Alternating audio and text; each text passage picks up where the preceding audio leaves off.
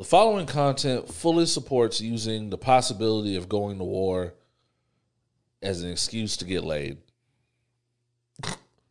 Start the show.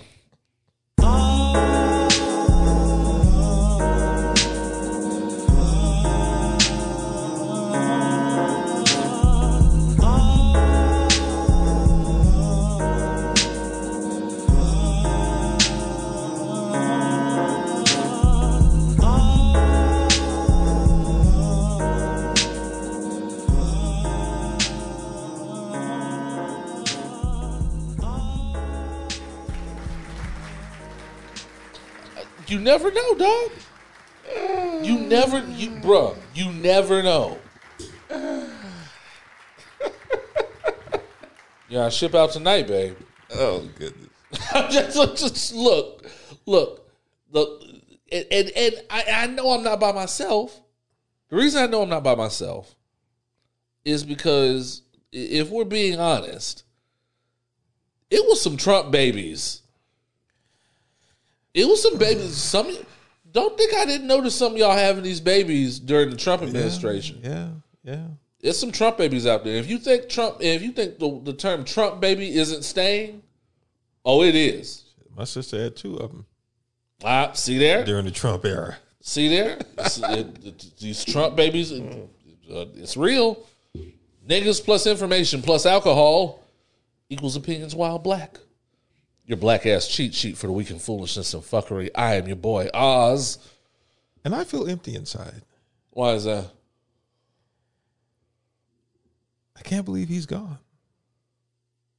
Yeah, man. We'll get to it, bro. I can't believe he's I did. I, you know, we didn't. We we didn't officially do go over it in the rundown, but we we will get to that. I know.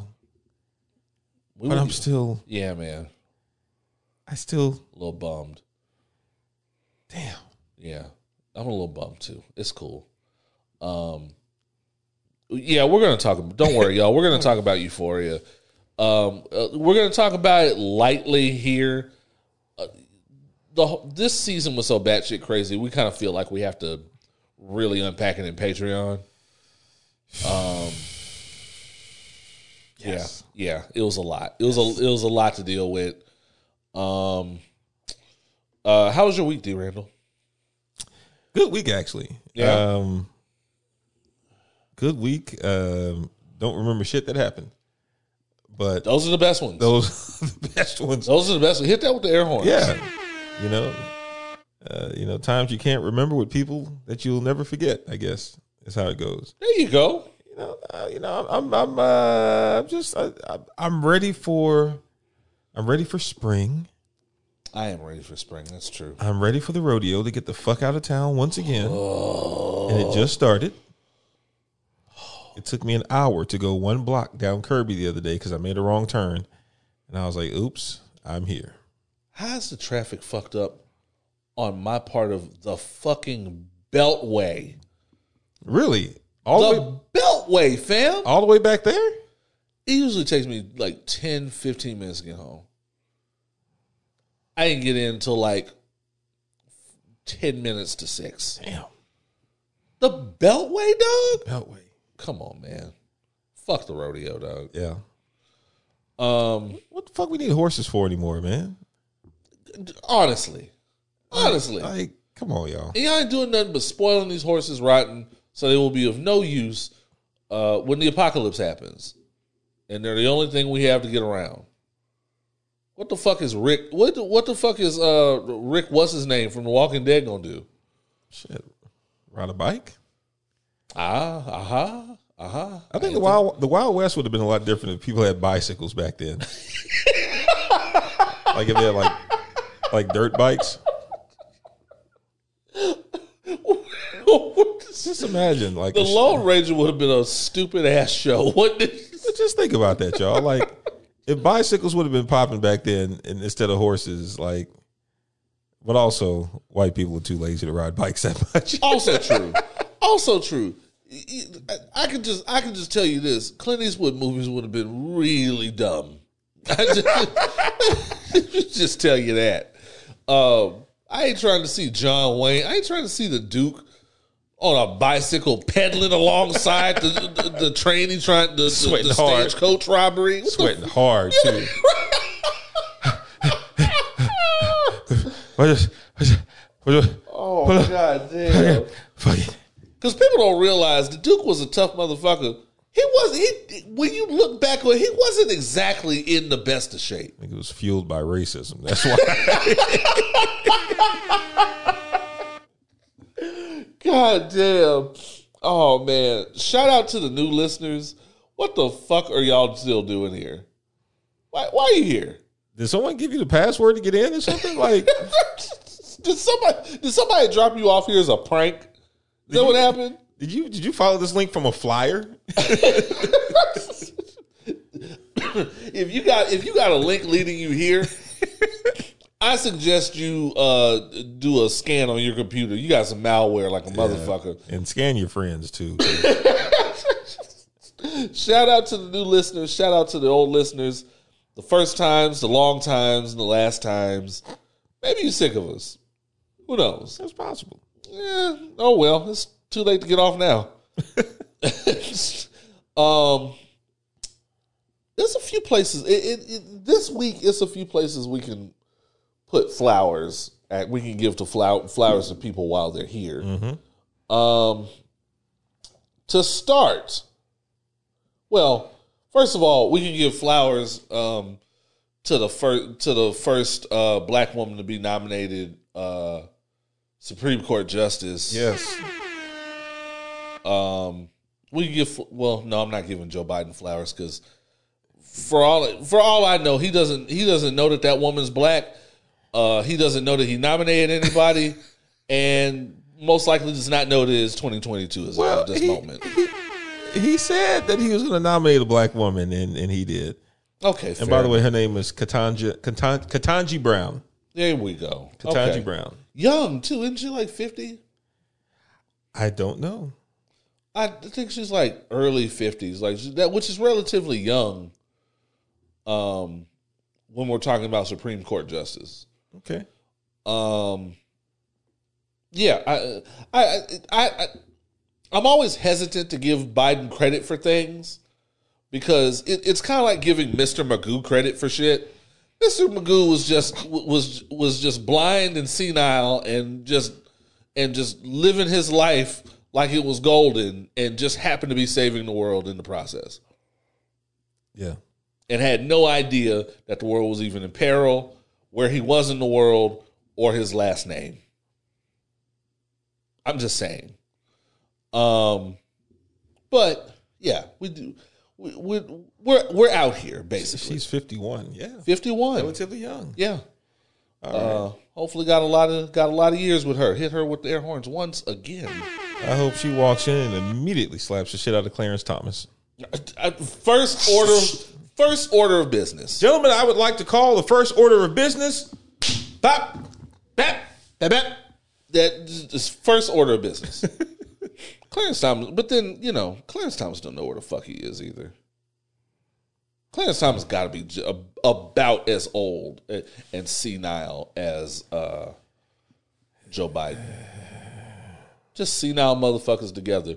Wouldn't that have made? Wouldn't that have made a good Hanna Barbera cartoon back in like 1960 something? Just a black, just a, just two old motherfuckers, a black dude and a white dude, just senile, uh, arguing with each other and just and, and just stumbling through life like Forrest Gump. I mean, if if Richard Pryor and Gene Wilder would have lived long enough, they could have made that movie. We, I would say, we would have definitely got that movie from them, almost certainly. Um, uh, flowers also go to an individual on Twitter by the name of Shimmy Turner. Um, Shimmy Turner uh, was re- basically he got caught on video oh, defending defending himself and the women that he was with uh, uh, out on the town. This looks like Dallas. yeah, it was it was it was definitely Texas, and because there was ice, it had to be Dallas. Um, and they were and there were these three guys harassing um the young they were harassing the lady friends he was with he asked them to leave him fuck alone and he he completed his promise and put hands one man, one man put hands on three separate on three separate niggas. Two of them ended up on the ground multiple times.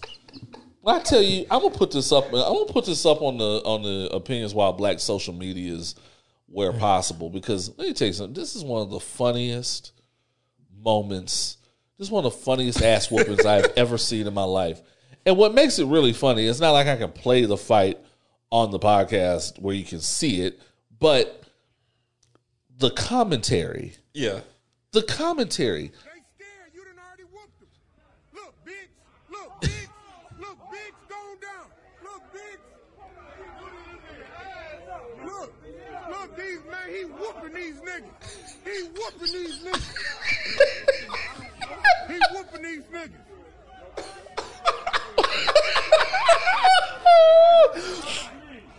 And what's great is the nigga's still on the floor.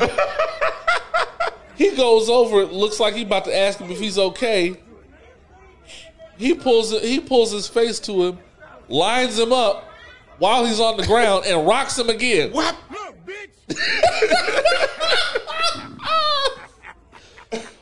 Oh, look, bitch. Oh, th- oh, Come here. Man, this nigga don't know if he in Dallas or Houston. Look,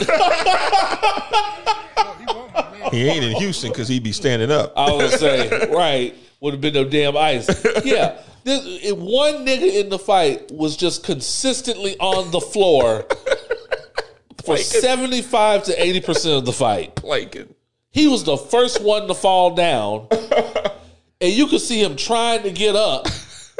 Somebody was somebody was mashing the shit out of the B button and the turbo the, the turbo button. You said he whooped the asses in alphabetical order. He whooped their asses in alphabetical order from from biggest to littlest. he just walked him down like in the street. Like, nah, actually, it could have been over, but it ain't gonna be over. This this looked like real life streets of rage, my nigga. Like you know, uh. this is one of the mightiest ass whoopings ever in Black history. And this and I wanted to salute this man because this is a man who completed his promise to protect the black women in his circle. Because black hands matter.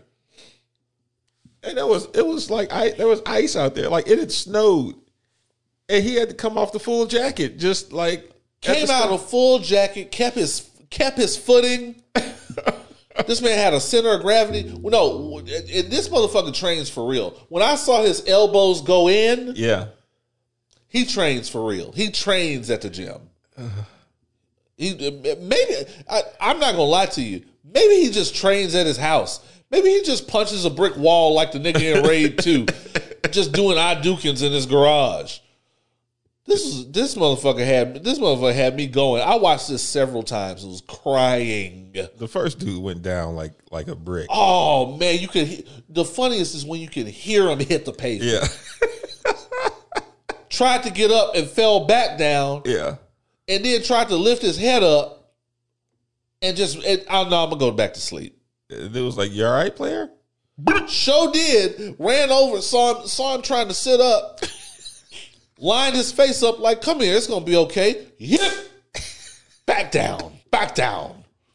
Oh boy, that was a that. Let me tell you something. That was an awkward ride home. Oh man, That was an awkward ride home for them niggas. not all heroes wear capes, but a lot of them got hands. Hit him with the air horn. God, Just your reminder to protect black women and that black hands matter. that concludes Black Hands Month. Black Hands Month. That is the name of this episode. All right, Um, let's see. Humans ain't shit. Go right into that. okay, this one ain't gonna take long, y'all. I am so fucking sick of the splitting the bills argument. Some of the women, some of the women gonna act a certain way.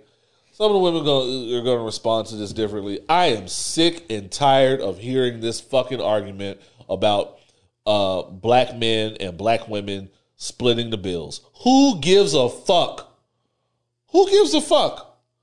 Why does that matter? As long as the lights on, who gives a fuck who how the bills got split? If you, if you got to put that much conversation behind it, just just don't Just don't. just don't date Don't date them. or anyone. Just be alone. Like People really go out of their way to have these dumbass arguments. I swear, the, the population is just going to is just going to come to a halt by 2025 because everybody's so busy arguing about this bullshit. Nobody's fucking, yeah, and that is scary. Let me tell you something. Me going into my 40s, uh, not now, mind you. Um, me going into my 40s, that's the scariest part. Is that everybody in my age range, everybody in my age bracket is going to stop fucking because they're so busy on social media arguing about dumbass shit.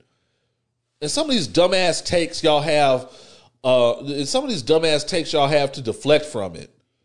I just read some dumbass shit. Some tweet where a nigga goes, "Well, um, well, I I've never had this problem. I've I've been able to date even when I was poor. So if this is an issue with you, maybe it's be, maybe it's not that maybe it's not whether or not you have money. Maybe it's because you're not that interesting. Um, that is stupid to me because we can't act like we can't act like it's it's that women. And I'm not I'm not saying this to shit on women or men. But honestly, we can't act like it's just a, it's just a non-factor in that nobody in the dating arena cares about money in the era of in the era of women in the club screaming out broke boys don't deserve no pussy. So my thing and and and even then, want what you want. If women want a, a, a, a high income nigga, go get you a high high income nigga. We just won't date. yeah. I'm fine with that, and clearly you're fine with that. It- Why does this matter? Why does this matter? Why are we arguing about this at a time when not only when the economy is in the toilet, when capitalism has proved that it does not give a fuck about you and will leave you, it will leave you for dead on the side of the road. But at a time when when we're in, we are not going to war, but we're going to be in the middle of an enormous global catastrophe between two between two uh, superpowers, Russia and the Ukraine, that is going to have effects on the economy for everybody.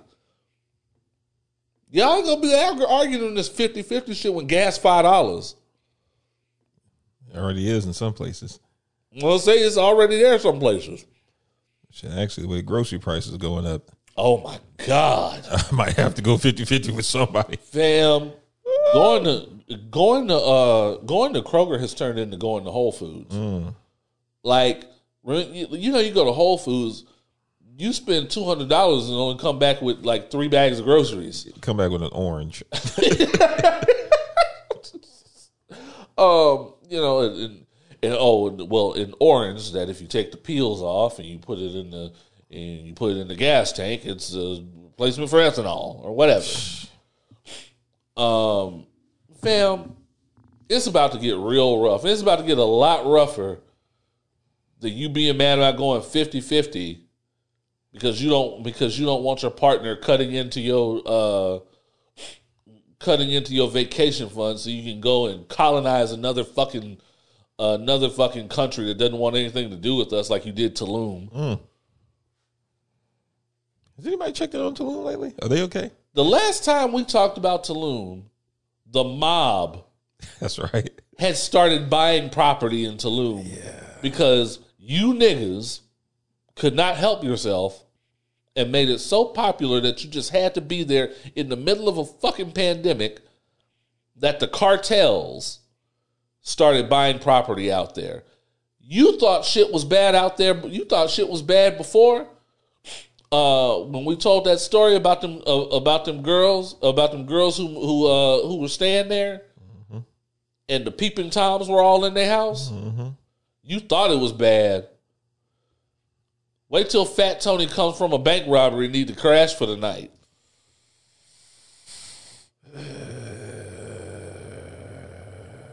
Wait till your pillow hard because there's cocaine in it.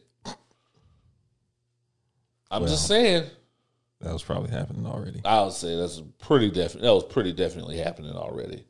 I'm just saying, I come from the generation that actually watched uh, Leo in the beach, so I know all this shit can happen. Trust me, I be knowing.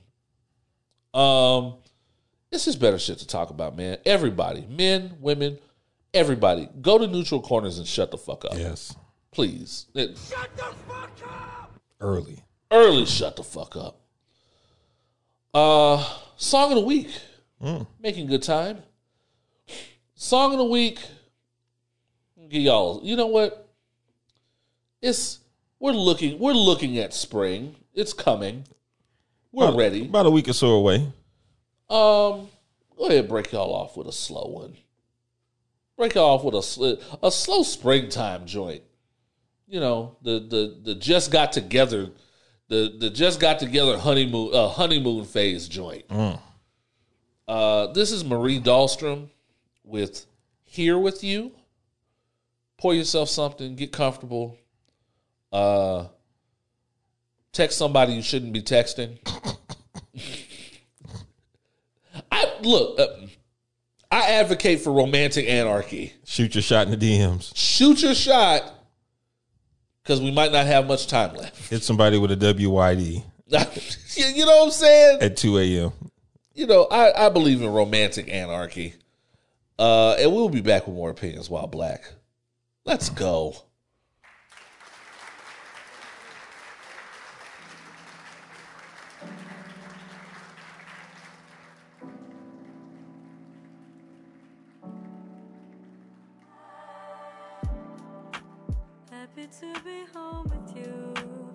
Happy to wake up with you.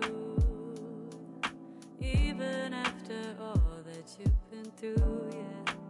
Happy that you feel the same. Hope that I can ease the pain. Happy to come back cause you just give me life and I love spending time with you. It's easy when I want you like that. I don't regret it even if you might think that I've got plenty other reasons in my head. Plenty other questions still unsaid. Nobody knows where we go, but I'm here. Whenever,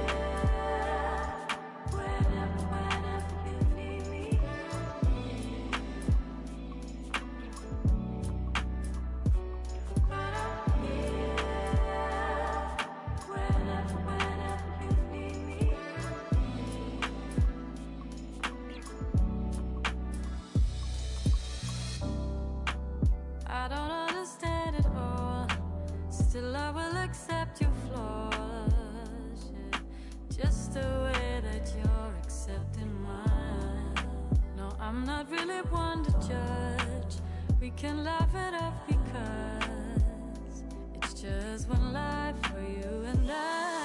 And I know it's easy when I want you like that.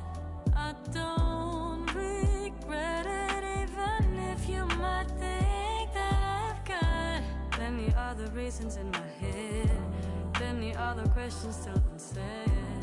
Nobody knows where we go,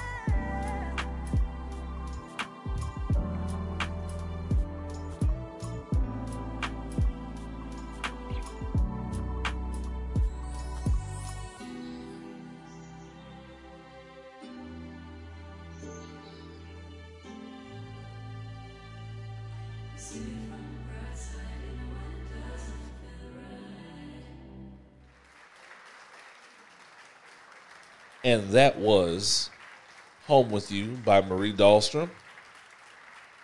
That is a bop. That sounds like they haven't had their first argument yet. They still fucking face to face. It was so pure. Yeah. You know what I'm saying? You know, Oh man, before you before you started getting annoyed that they leave the cabinets doors open and shit. you know. Oh man. Well, well, no, I'm not gonna ask that. I was, I was what was the first? I was what is the first thing you got annoyed with that you where you realized, oh, oh, we, we oh, this is this is gonna be a point of conflict at some point. the, the it's it's it's the bed sharing part because as as, as a man, you know, in over the course of a relationship, you get used to more and more real estate of the bed being taken away from you until you're just left with a sliver of Oh, space. Like you got to be a side sleeper. you got You right there on the edge. You just gotta get in where you fit in. She dog. starts sleeping diagonally. you go to bed last. You try to move her over. She start hitting you and shit. Why did you sleep? Like, nigga, I know. I'm trying to be asleep too. yeah, this song takes place well before that. Oh man, yeah, "Home with You" by Marie Dahlstrom. That that, that is a bop. I don't, I don't remember where I heard that. Why you on me? Your hands cold. Oh man, or when she realized you got cold feet. yeah.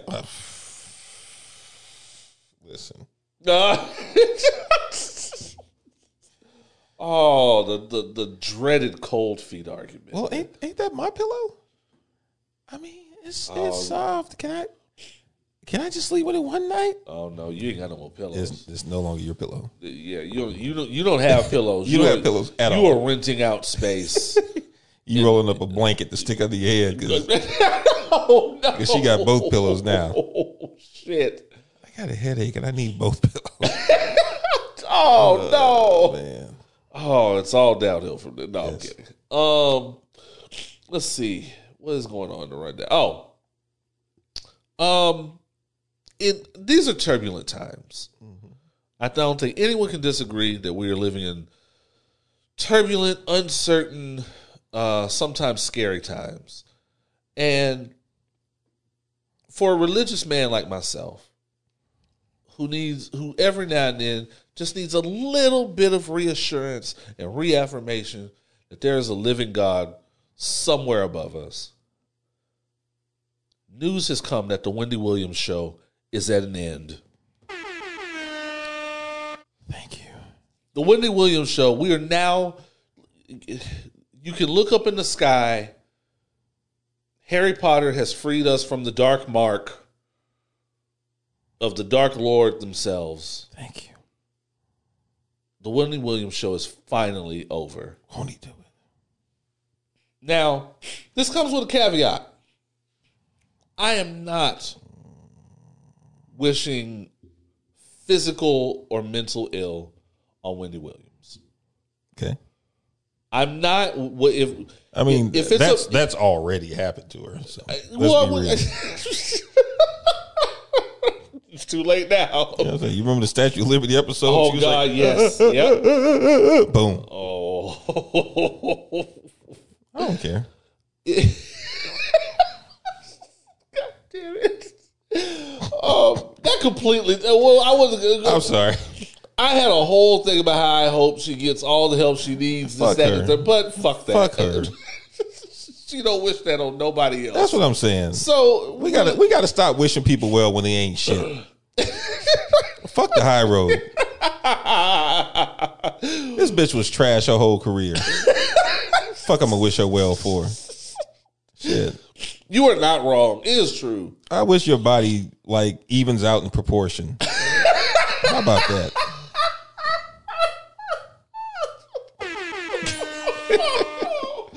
Oh man, we Okay. start. This is how we start though. Hey man. Um, so uh, I guess I any so any little caveat about mental health I had. Uh, fuck it, they doing that shit. You know how many people's mental health she's fucked up? Speak on it, son. Come on. You are correct. Fuck her. You are correct. Fuck I'm, her. You know, I'm jumping. I'm jumping on the train. Fuck her. Sorry. Yeah. Okay. Fuck her. Um. I am. I, I am a huge advocate for mental health. But in this too. instance, fuck her. I, I, you know, g- goodbye and good riddance. Yes. Um, eh, and if in case I needed further affirmation that there is a living God uh, above us, looking down, looking out for us, Shaking his head. shaking his head, wondering what the fuck is going on down there. Um, the Wendy Williams show will be replaced by Sherri Shepherd. Okay. This is exciting time. This is exciting time for me personally because I had a crush on Sherri Shepherd for a while. Wow. I did. I, I, look, look, little dark skinned funny girls with funny girls with big titties. Mm-hmm. I- yes. What, what God did I please? I, I I did. I was into that shit. I man, I'm telling you, women being funny goes a long way. Yes. I man, it's some chicks. It's some chicks out here eh, eh, that are not unattractive, but get extra notice just off of being fucking hilarious. Speak on the son. Fam, I wasn't watching Two Dope Queens for no reason. Jessica Williams is funny. I'm just saying. Um, but yeah, I, so uh, I'm very happy about this. Now, the other caveat here is that there's a whole now there's a whole drama about well um maybe maybe Wendy Williams just isn't coming back to television in this format. Um there's some rumors about maybe she'll go get a podcast. No. No. No, keep her the fuck out of my shit. I don't give a fuck how I don't give a fuck how long she spent radio. Keep her the fuck out of my shit. Just go all the way away. Just go away. Please. Go somewhere and mope over your over your ex-husband finding a better life away from being one of your death eaters. Yeah, fuck it. Yeah, yeah uh, uh, no, no, no. Don't want to hear the Wendy Williams podcast. Fuck that. Can't we like I really just I really want us to be just a hundred percent down the line done with her. Done. There are a list of pe- I have a list of people that I genuinely feel like the black community will improve if they just take it upon themselves to acquit themselves of stardom and be done. Mm-hmm. Wendy Williams is one. Charlemagne the God. What? Who? Charlemagne. Yeah, Charlemagne the God is another. That won't be happening. That won't be happening. He's he's built his base too high. Mm. Um, Fifty Cent is another. Um, uh, Nick Cannon is, yeah, he's on that list. Nick Cannon's on that list. Um, that the the the the, the culture will be better without them. Not wanting them to die per se, just wanting them just to not be in the spotlight anymore. Just go away. Nick Cannon, can just stop talking about your dick all the time. I hear about I I feel like I hear about Nick Cannon's dick more than I hear about my own, and that's not a life I really want to live. None of us. It's not yeah, it's not really a life any of us wa- wants to live. Um so I am glad to see the possibility of people with some kind of moral value, with some kind of moral judgment taking the spotlight. People that are redeemed, even if they haven't been perfect their whole lives, nobody has, are somewhat redeemable. Somewhat. You know, Charlemagne can be redeemed. He has his moments Charlemagne walks that tightrope. when he's fake talking about mental health. He can be redeemed. when he's pretending to talk about mental health to sell the book. yeah. Yeah, he has his moments. And then he goes right back into why we fucking hate him. Yeah.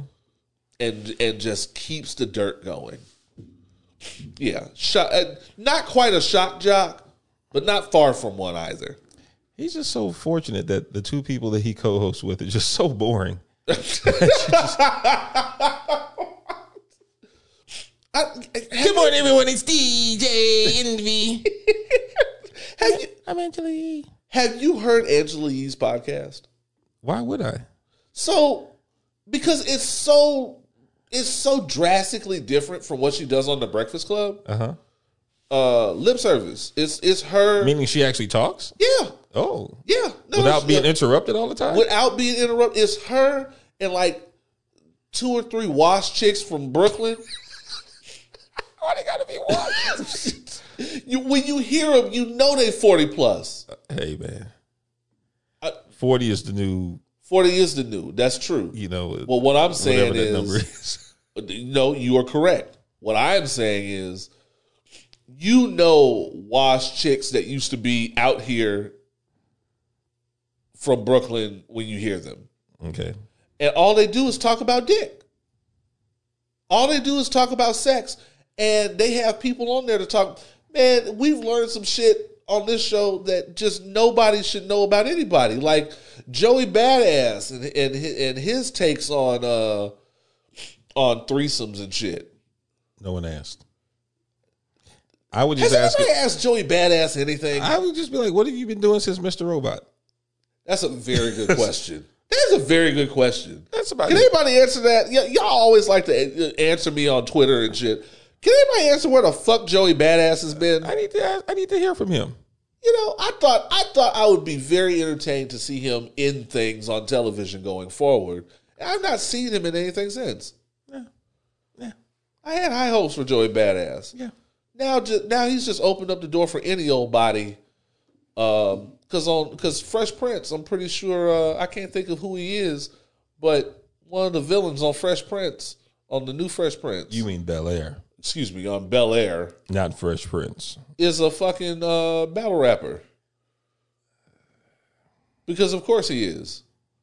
Of course. Though, though, and somebody did confirm that that was Freeway, who was his coach in Philly. Okay. Hustle to the sun go up. We're gonna to the sun go down. It's For- a cold world. For free, Freeway been looking good. He he's looking better. Uh, For a while, I was a little worried about him. Yeah. Um, but yeah, it's a it's a the the one the one little fight guy is a battle rapper. Okay. Um, also, speaking of battle rap, just a random side note: it's time for Hollow to retire. Hoomst. Hollow, it's time. It's time. Who was that? Um, I, I'm gonna think of something. Okay. I'm gonna think of a battle you know him from, but uh, he had a battle recently. It's time. It's yeah. you can go- Hang it up, dog.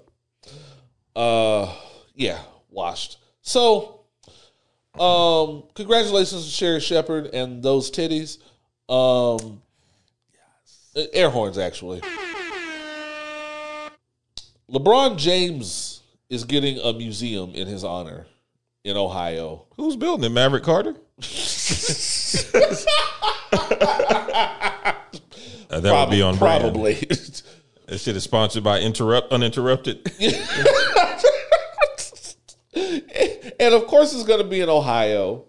Maverick Carter is also going to be like the head curator.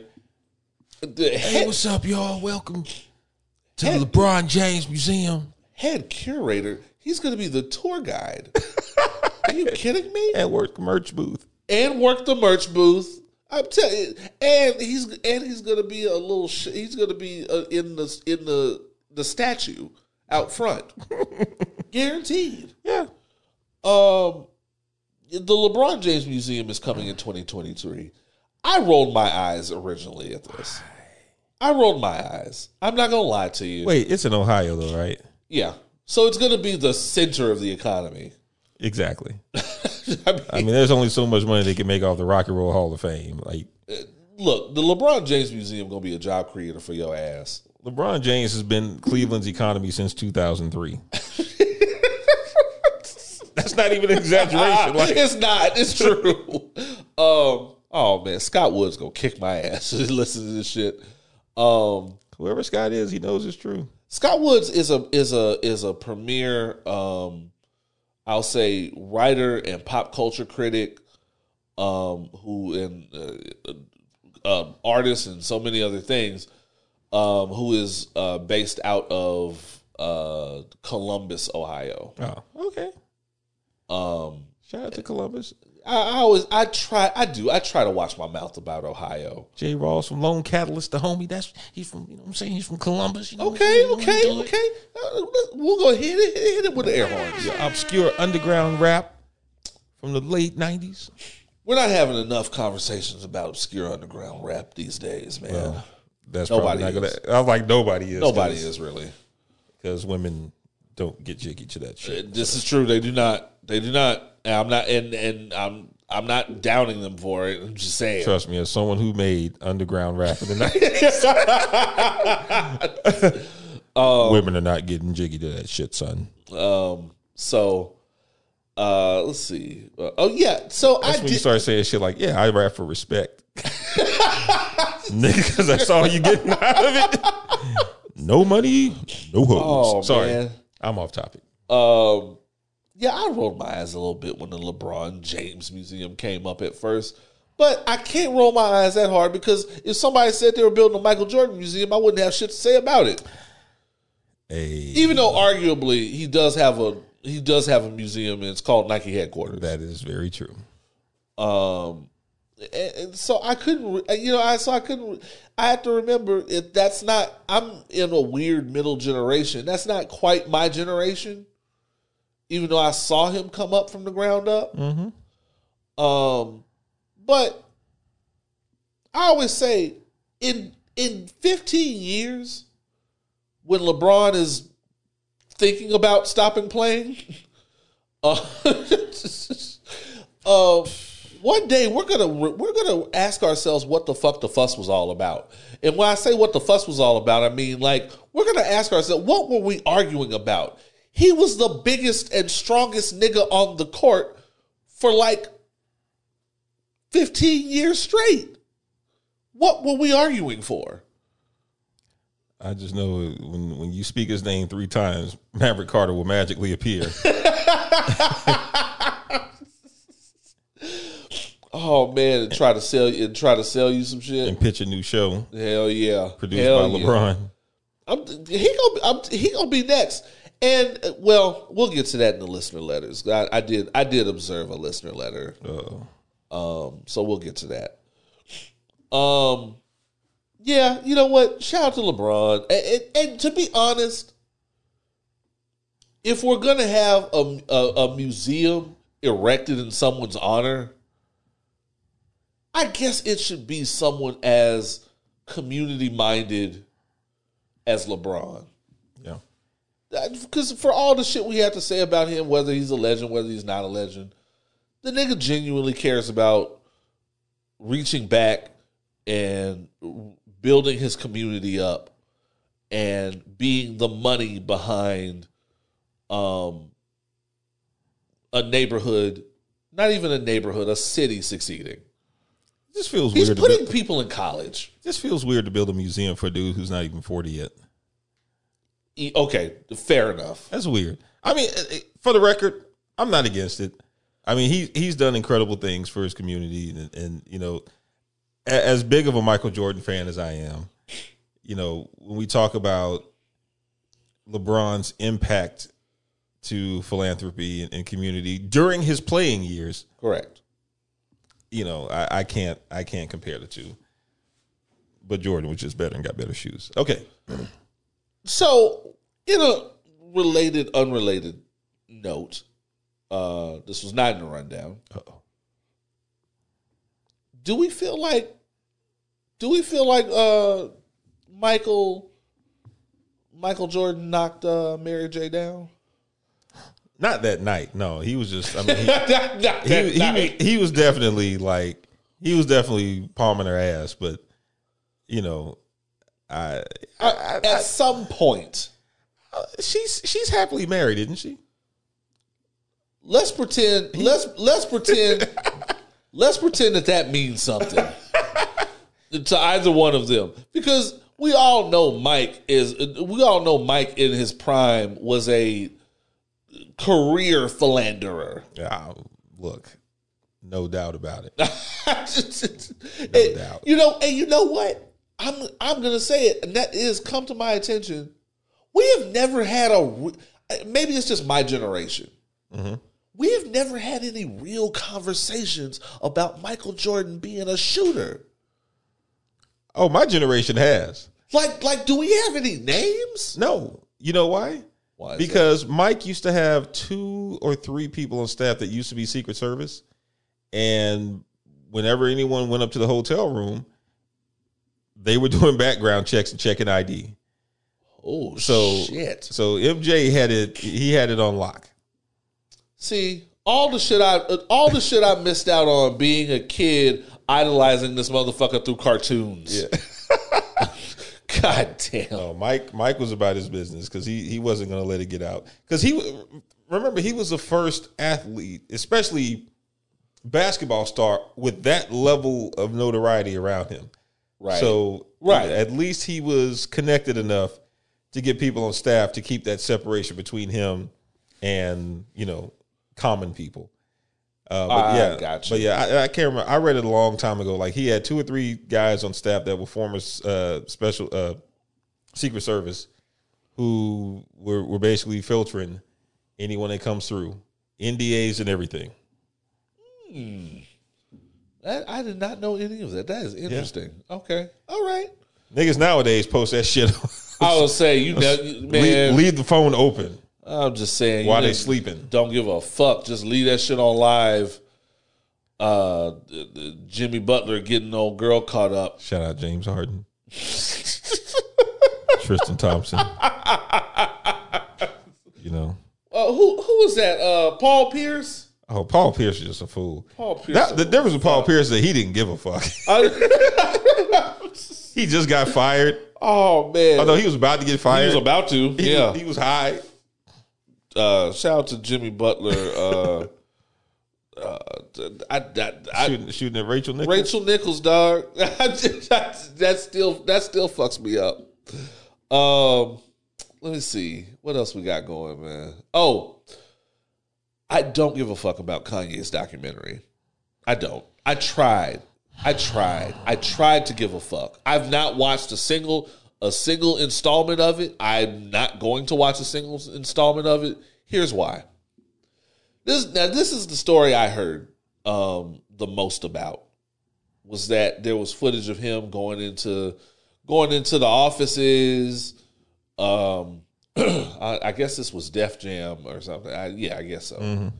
Going into the Def Jam offices uh, every ten seconds, playing through the wire, um, and people ignoring him, probably because they're fucking working and trying to take phone calls and somebody literally looks over and is like, Could you could you turn that off real quick?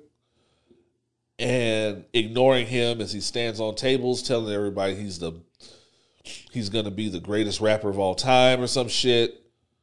I don't give a fuck. I don't give a fuck. And here's why I don't give a fuck. None of that is amazing to me. You know why? Because he was allowed to do that every day in the fucking office. He had access. He already had access. He was already on. He was he, he was making music with people like Pharrell. He was making music with people. He was making music with Roc Nation. He was making music with some of the greats of the time. He was making music with Jay Z, He was making. I mean, and he and he parlayed that into. I hate talking about this dude. Ah. it's so exhausting because it's like I find him so uninteresting as a person, but he he just does wild shit to stay in people's mouths about it. And you know, shout out to everyone who is who has said, "Hey, man, you know, but on the cool, just watch episode two, man. Episode two was hard." I, I don't care. I can't bring myself to care. I don't care. I and it's not informing us of anything we didn't already know. Right. What it's doing for people is it's reminding them of when they actually liked him. Correct. It's, That nigga it's ain't propaganda, shit. and it's propaganda. Yes. And it's propaganda at a time when he needs propaganda to remind people of when he was likable. Now more than ever. I just I just I'm so over society like bending over and and, and like leaning into feeding narcissism. You know, it- Right. It's, it's how people do Trump. Like it's like the the more narcissistic you are, the more people just were like, "Yeah, that dude's a fucking genius." For what? Because he is. It's the same way with Kanye, man. Like, explain to me. Like, I was turned off by the title alone. I was gonna say, explain to me. Well, yeah, it's called genius in his weird language or whatever. Because he was persistent. Because he was annoying. Because he was pesky.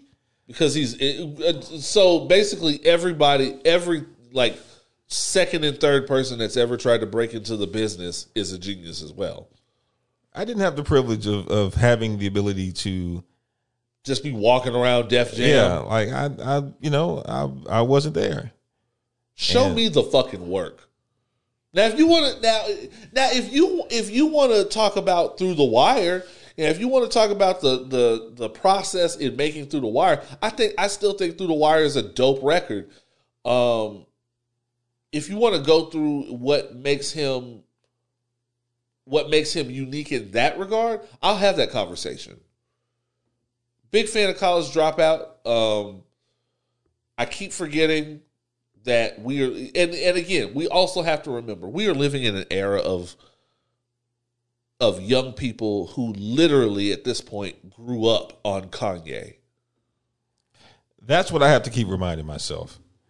Because there there are people and, and, and I and, and it's another reason why I don't speak up so much. Like it's not- it's not anything to speak on, but but people are drawn to what they're drawn to in their formative years. Right. Like I remember, you know, my uncle really being into Prince, and Prince was the genius of his time. But I also remember that, you know, my parents and, and other aunts and uncles who were a little bit older, and even you know grandparents, not seeing what the hype was about Prince. Like to this day, like my mother was like, eh, Prince is he was all right, but he wasn't that. But there are people who live and die by Prince because that's what they were exposed to in their formative years. And it's diluted. It's diluted more and more generationally. Yeah. I, I've told you before. I went on a date, and I was, I you know, this is back when like when uh, EQ and Sav and them were doing Straight No Chaser. They were doing the listening parties, and we were gonna have, you know, we have some drinks. It was it- this is it's a pretty well for women. They always complain about niggas not planning shit. I think I planned out a nice time. Go for mar- get some margaritas. Go for a walk in the park talk, build, and then we head over and go to this Prince listening. This is when Prince was doing like his Afrofuturism thing. Yeah. And so uh she looks over at me and, and she was like, So what's next? Well, this you know, it's this little thing over at the flat. This is back it was at the flat. This little thing over at the flat. Um, you know, um, listen to some Prince, chill, have some drinks, got some good got some good mojitos over there. She goes, Prince. I said, Yeah. He still makes music. excuse excuse you? Excuse me? Did you his royal badness? What? And she goes, I'm just saying, he was making music when my mother was in college. It- I- I- That's when you start having conversations about splitting the bill. That's when you start splitting the fucking bill. That's when. and part of me was like, one, is your mother available? Her mother looked good. Look, she got it from Subway. Yeah, let me let me see, let me see what your mama look like. What's she talking about? No. Um. So you and she was younger than me. Let's see. I was. Let's see. I was closing in on thirty at the time. She was probably mid twenties. Young gal. So it dilutes over time. Um, and so there's that's why I always say you're not going to see as many like westerns and cowboy movies Yeah. because our generation is so far. Well, not even I'm not even my generation because my, I remember my daddy. Just, you couldn't tell him shit about Clint Eastwood. Yeah.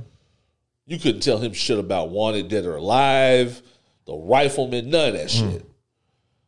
And I remember how hard that shit went. But as time goes on, you have actors and creators who are so far removed from that shit it's hard to it's hard to tell those stories. Yeah.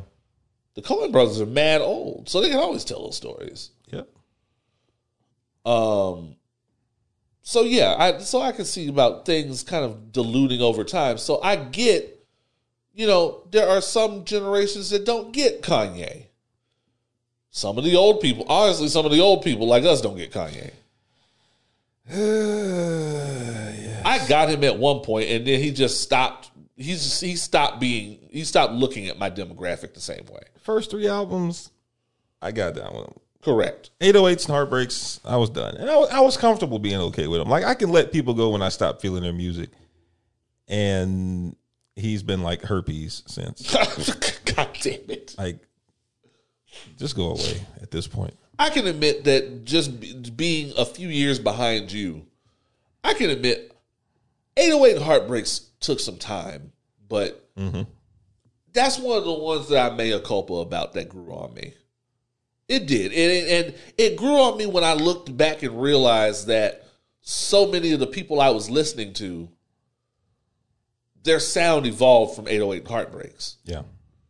the Cudis, the Childish Gambinos, um, shit, the, the shit. Now Jaden Smith, bro, like Jaden Smith sounds like the ev- the highly evolved version of 808's Heartbreaks, uh, and it's and it slaps. Um, his shit on Spider Man just fucking went nuts Yeah. but it sounded very 808 heartbreaks. Um, so I understand the there's a uh, so for me maybe there's a generational disconnect in why I'm not so mesmerized by just old Kanye footage. That's what this is, because Yeah. we're not learning anything new. It's just old Kanye footage Yeah. when he was a when, from back when he was a likable guy, marginally likable. He was interesting back then. Correct. It was interesting. Uh, you know. I had I, I had a moment last night where I thought I was gonna wa- I thought I was gonna watch a little bit of it, and then I remembered I hadn't watched uh, the new episode of Attack on Titan yet. And there you go. So I I went that way. What's more important? Them drawing this shit out. That's what's that's what's more important right now. They drawing this shit out, fam. I still got to catch up. Eren, I'll just I'll just reiterate for the for the crowd. Eren Yeager don't give a fuck. Eren Yeager is always on his own team. God damn it. And fuck Gabi or Gabi or whatever. Gabi. Fuck Gabi. She's trash. My God, shut the fuck up. She trash. Oh my God, we get it. You hate Eren Yeager. I, we get it. Fuck off. Anyway. Oh, I did want to bring this up that I found um, making the rounds very briefly early in uh, last week. Uh-oh. Um, the website is called IGotStandardsBro.com. Hmm? I shit you not. I, I and it was the middle of the day, so you might have missed it. I sent you this You did. I remember now. in the DMs, and it, it it's so bad. So the fuck niggas have figured out algorithms now. Um, the fuck nigga retrograde shows no signs of stopping, and um, basically they have come up with oh what is- where is it? It, it was it's so bad. It's called I Got IGotStandardsBro.com, and basically a woman can enter their um. Somebody's texting me about Euphoria. Um, dumbass Cassie. Um, and basically you enter your age, um, what your minimum the, the minimum height requirement, um, your minimum income requirement, and something else. It's like it's four things. It's literally just four things, and you're supposed to and it's supposed to come up with um, the likelihood of you getting of you getting that type of boyfriend or some shit. And they call it like a, the delusion, the delusion breaker, the delusion generator, some shit. the Kevin Samuels algorithm. The right, the Kevin clearly someone who has fellatiated Kevin Samuels at some point in their at some point in their life uh came up with this strange invention. What is wrong with these people? I really, I it shouldn't matter, It shouldn't. But I really want to understand what the fuck is wrong with these niggas. It's because it's not all, it's these niggas. And we all know who we're talking about when we talk about these niggas. These red pill ass Kevin Samuels pole shining fucking disciples of Tommy, Tom, Tommy Sotomayor fresh and fit niggas. What the fuck is wrong with y'all? Yeah. Do y'all not like pussy? And and look, I don't mean that as homophobic. But I want to understand. I don't mean that as homophobic as in there's something wrong with not liking pussy. But why does y'all's not liking pussy manifest itself in such an aggressive, obnoxious way? Who sat in their house doing anything else in the world that could have been getting them pussy and decided to sit here and form an algorithm for how little for how little dick you think a woman can get based on them having standards. What the fuck sense does that make? I really want to understand this. I hate it here. I God, I hate it's shit like this that makes me feel like when the comment comes, we deserve whatever the fuck is coming. Yeah. We've earned this shit. Yeah. And what makes me even angrier is me asking these questions. Me asking what the fuck is wrong with you makes me a simp. I mean, Now, granted, it is fair to say the people calling me a simp, nine out of ten of them are niggas that cannot whoop me. I think that's a fair. I think that's a that we want to talk about algorithms. I think that's a fair fact to put into the algorithm. fair. Fair. Either have no hands or do have hands and could not whoop me. I've encountered some of these niggas out in the world. I've seen them.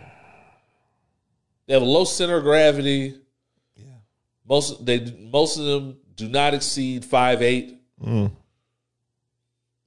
A lot of them are kappas. It's tragic. Oh, it's tragic. Flashlight. Neon light.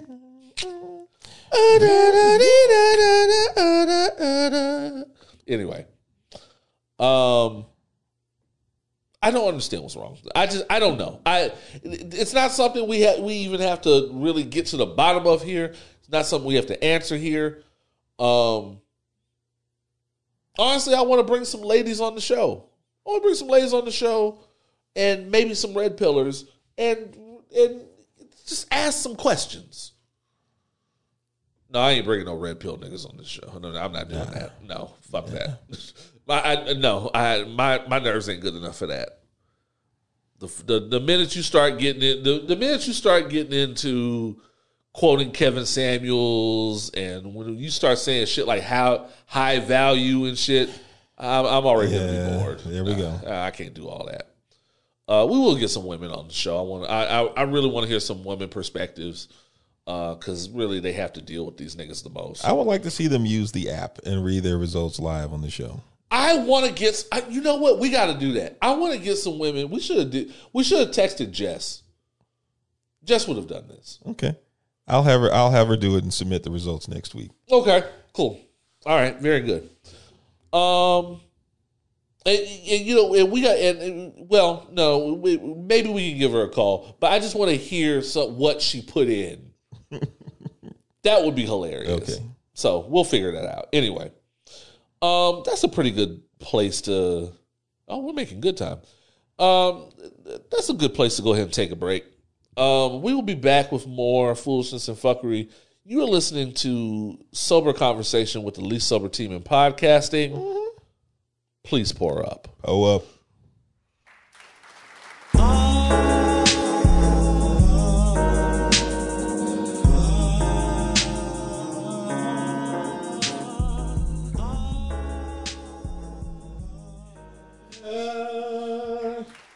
Yeah, man. We are back. We are black. We are opinionated. And honestly, we're doing it sober this week. Very um, dry. It's a it, it's a Monday, and normally I would say the job uh, this week. The well, last week the job kind of won the battle, but not the war. Yeah. And uh, I need and after today, the the way the week wanted to start on me, I might need a drink, but I am trying not to retreat to that. Keep it on Fridays. Um, I try not to do much on like weekdays and shit. Friday is really Friday is a weekday, but it's the weekend basically. Right. We you you're, you're toasting because you survived. Yeah. Um, so yeah, there's that.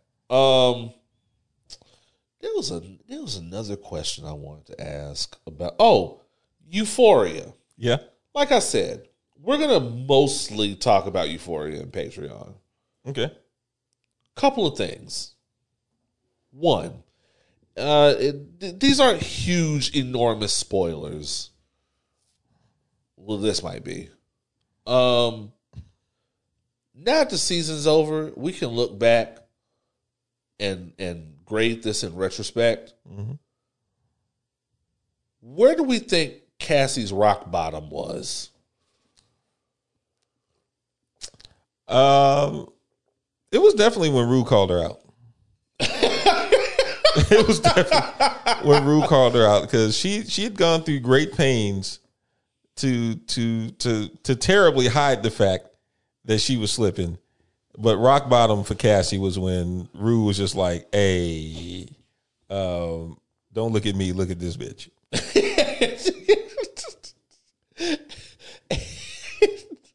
Um, because there are some candidates for Cassie's fall for grace for for Cassie's rock bottom. Okay, One of which would be, um, getting bust down in a construction site at like three o'clock in the fucking morning. but you know, I- I think we also know a lot of people that would do the same. Um, it wasn't at a construction site. Oh, Well, yeah, okay, I guess it was a construction site. Damn. It was close to it. Um, but teenagers, you know. Um, another a, Now, when we when we what, what do we mean when we say teenagers? we were teenagers, like it, that's why. I, We talking 18, 19? no, oh no, oh, Yeah. must have been. Oh God, probably 16, 17. Didn't see that R. Kelly reference coming in. See, don't do that. Don't Huh? do that. What? Girls who are teenage. that is one of the that is one of the greatest moments in any interview I have ever seen. Now, when we say teenage, I mean, what are we talking? And Touré had to whole, recalibrate his whole frame of mind to understand wh- who would even ask that question. Yeah. Girls who are teenage. Because you know, R. Kelly got teenage friends. That that's not helping your case, That- bro. Not at all. Um, another another good candidate for Cassie's fall from grace would definitely be uh, throwing up in the pool, in the hot tub. That's a big one. Um, now, if we want to talk about, no, I think I got it. I think I got it. okay, Her rock okay. bottom Okay, is when Maddy took off the took off the heels and climbed on stage, and everything that happened thereafter in public view. imagine imagine imagine getting your ass whooped in public. Imagine getting your ass whooped in the school hallway. Wait, it, imagine getting your ass whooped in front of your mama. Imagine getting your ass whooped in front of your mama, who deep down knows you deserve this shit, and all the ass whooping ending with y'all chopping it up in the bathroom while the girl who whooped your ass is icing her foot. But she also said, "Oh, we're just getting started." She she did say it's just the beginning, and we don't know if it's just the beginning of uh, her and this bullshit with Nate, or if it's the beginning of uh, her terrorizing her for the rest of her natural damn life. Boy, Cassie is just you know, I and you know what I was all I was gonna ask what the fuck this season happened to McKay. McKay figured out he about to go D one and found him a better grade of white woman. That's what the fuck happened. Shit. God damn it. That's what the fuck happened to McKay. McKay got sick of this shit. We also know he ain't got no hands. So Definitely ain't got no hands. And when he saw uh, Nate take the L on the first episode of the season, yeah, he knew shit was only gonna get weirder from here. Yeah. and went on and got the fuck out of Dodge. actually, if you really think about it, McKay's unsung hero of this show. because what do niggas do when white folks start acting a fool? we get the fuck out of Dodge. Hey, I'm out. Y'all done got a little too white for this nigga. Fuck, fuck that. And somebody made a joke on uh, on Twitter. They were like, "Who was that in the audience scream, uh, screaming at Cassie talking about show, us your boobs." show us your boobs?" was somebody was, me. somebody was like, "That was Sam Levinson." Sam Levinson has never missed an opportunity to show off Cassie's titties. What I'm very happy for though is like the second half of this season featured almost no dicks. No dicks whatsoever. Like they use that quota up early. Wow, I was so impressed that even it, I was so impressed that even the the point in Lexi's play where they possibly could have gotten away with dicks, Yeah. because they got away with every fucking thing Everything else. else. Um, no dicks. So I was very. I mean, they did that. have a large like punching bag phallus come from the ceiling. Uh, brilliant. Yeah. Brilliant. Um let's see, there was another moment I wanted to highlight without uh getting too far into. Oh. So still I'm kind of like fuck Elliot. But I have to say I didn't know Elliot could fucking sing. Song was too long though, man. See, people were complaining about that, but here's my thing. I think this is perfectly on brand. I don't know how many addicts y'all have known in y'all's lifetime, but wherever there is an addict, there's a musician friend who wrote their best shit about that addict and decided that the that that once they've been clean for 10 minutes, Yeah. I want to play you something I've been working on. And it's all and it's entirely too personal and it's all about them and it's kind of really about them centering themselves in someone else's addiction. Yeah. Um that is that that's on brand. That is perfectly on brand. And yeah, I I, I we will see Elliot again and he will probably be at an open mic singing. Probably so. probably and, and, and given that he is non-black very likely singing fast car by tracy chapman. You in a fast car. white people ran that shit into the fucking ground. That's a wonderful song that white people just could not help themselves but to completely colonize to this day uh, anyway um time for white people must be stopped Oh yes. This is why I don't fuck with white people. white people. If ever there were a time to highlight how white people have been fucking up and you might ruin it might ruin the future of humanity from this point, Okay. it would be now. Uh, so and now we're talking about international white people. Mm-hmm. there's war. I can't even say brewing. There's war happening Yes. between the Ukraine and Russia. Um, for those uh, now, for those of you, there's a lot of people, and this is not downing anybody's intelligence or anything because this is a lot to keep up with. There are a lot of you that the most y'all know about this shit is that Vladimir Putin is an asshole and Vladimir Putin is going to war. And in some cases, for some people, maybe that's all you need to know.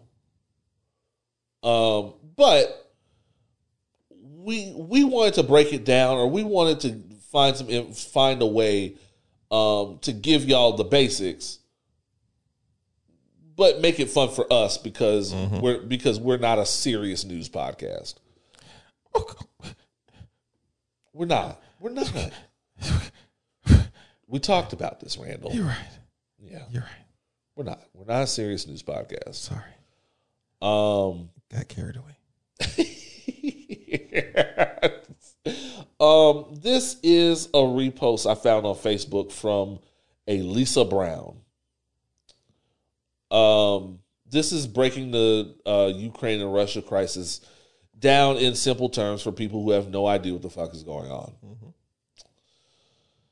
Okay, they broke it down to bullet points. Word. Ukraine used to be in an abusive relationship with Russia, feeding him, letting him use her car, giving him whatever he asked for until she built up the confidence to call it quits back in 1991. Since then, Ukraine has been working on herself, becoming a strong, independent woman with help from friends like France, America, Poland, etc., offering support, loaning her money, and helping her find her way. Uh, the Ukraine has been enjoying being single for about 30 years, uh, looking forward to continue to grow, continuing to grow and create new friendships. Now, Russia, being the toxic ex that it is, wants her back and doesn't want her meeting new people or creating any new friendships. A couple of weeks ago, Russia started sitting in front of Ukraine's house. And when her friends asked him what he was doing there, he said, Oh, nothing, just getting a little bit of exercise in, that's all. After her friends told her uh, that Russia was potentially getting ready to do something bad to her, he said, They're lying and they just want you to be scared of me, and that's not what it is. Yesterday, Russia finally broke into Ukraine's house, beating her up and taking advantage of her while on live stream and uh, double dog daring any of her friends uh, to do something about it. And if they do want to smoke, Russia got that thing on them. That's more or less correct. Okay. That, that sounds about right. Um, the Ukraine has been independent of the Soviet Union or what have you for some time. Um, wanted to and and uh, Russia wants them back. Russia's always trying to rebuild the Union, the Iron Curtain, whatever. I I don't know what they call it. So Russia is future. the, the Ukraine The Ukraine is Ciara without Russell Wilson, maybe. I don't know. Couldn't we see Vladimir Putin listening in the future? Hmm. I I feel like this is where he gets his best ideas. Yeah, I mean it sounds like Russia is that is that future type dude who who thinks that every ex belongs to him still. correct, Okay, correct. gotcha. So is- I- we're on the right. Russia is here. future. All right, I understand now. Spectacular. you know what? On a on a on a side note, I know we're I know we're focusing on white people here.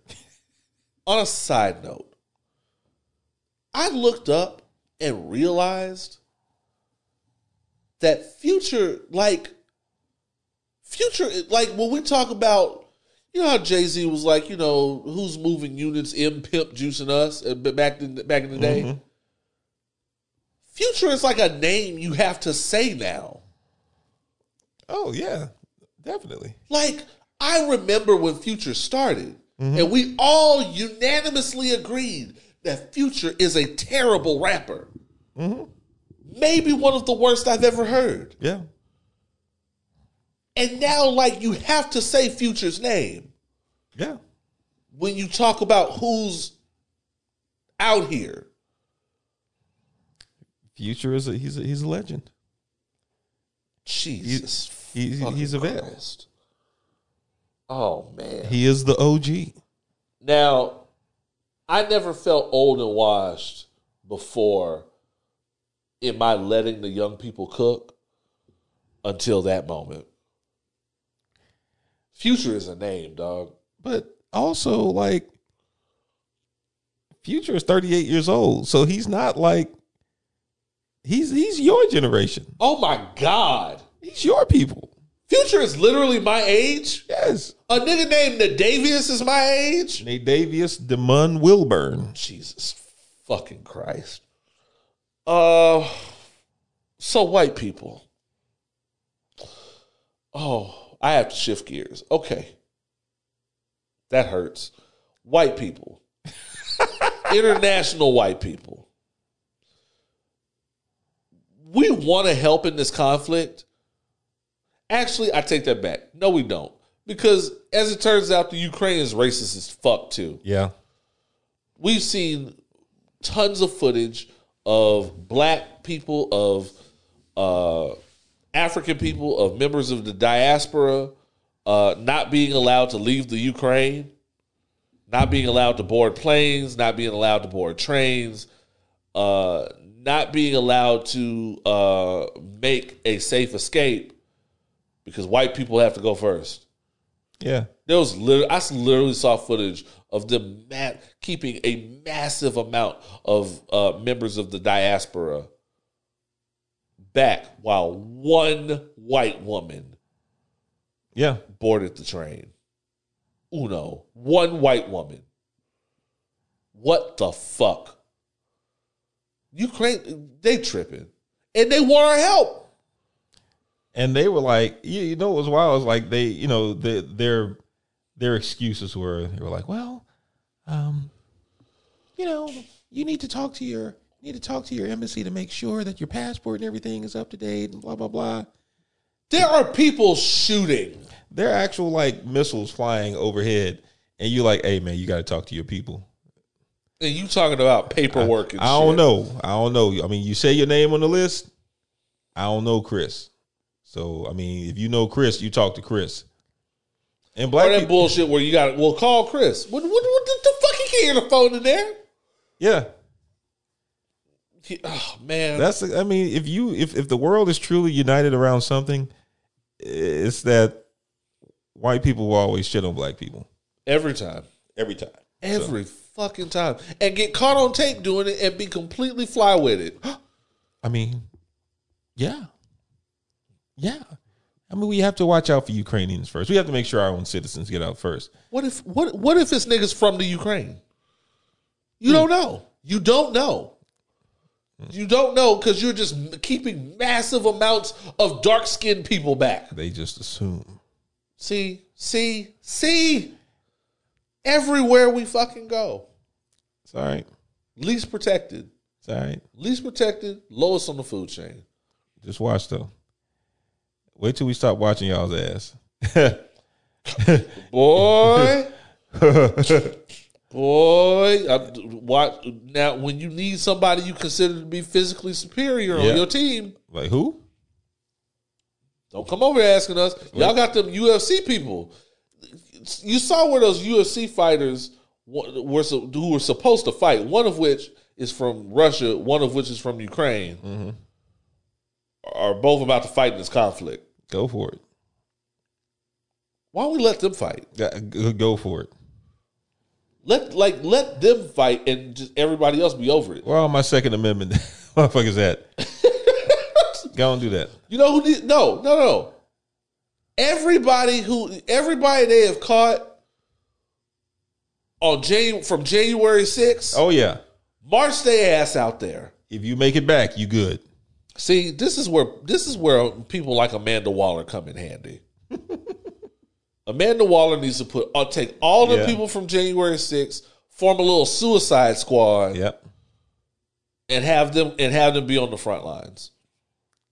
They'll do something. Just They'll- drop just drop them in the middle. All them little moose, all them little moose hats and shit. Yeah. Drop them in the middle and see if they can figure out. There there was one little funny well, relatively speaking, funny thing that I saw today where they said there was a report of a Russian soldier saying over the, on the radio, like, "Yo, uh, I don't know who to shoot at because they all look alike. Like we, they they look just like us.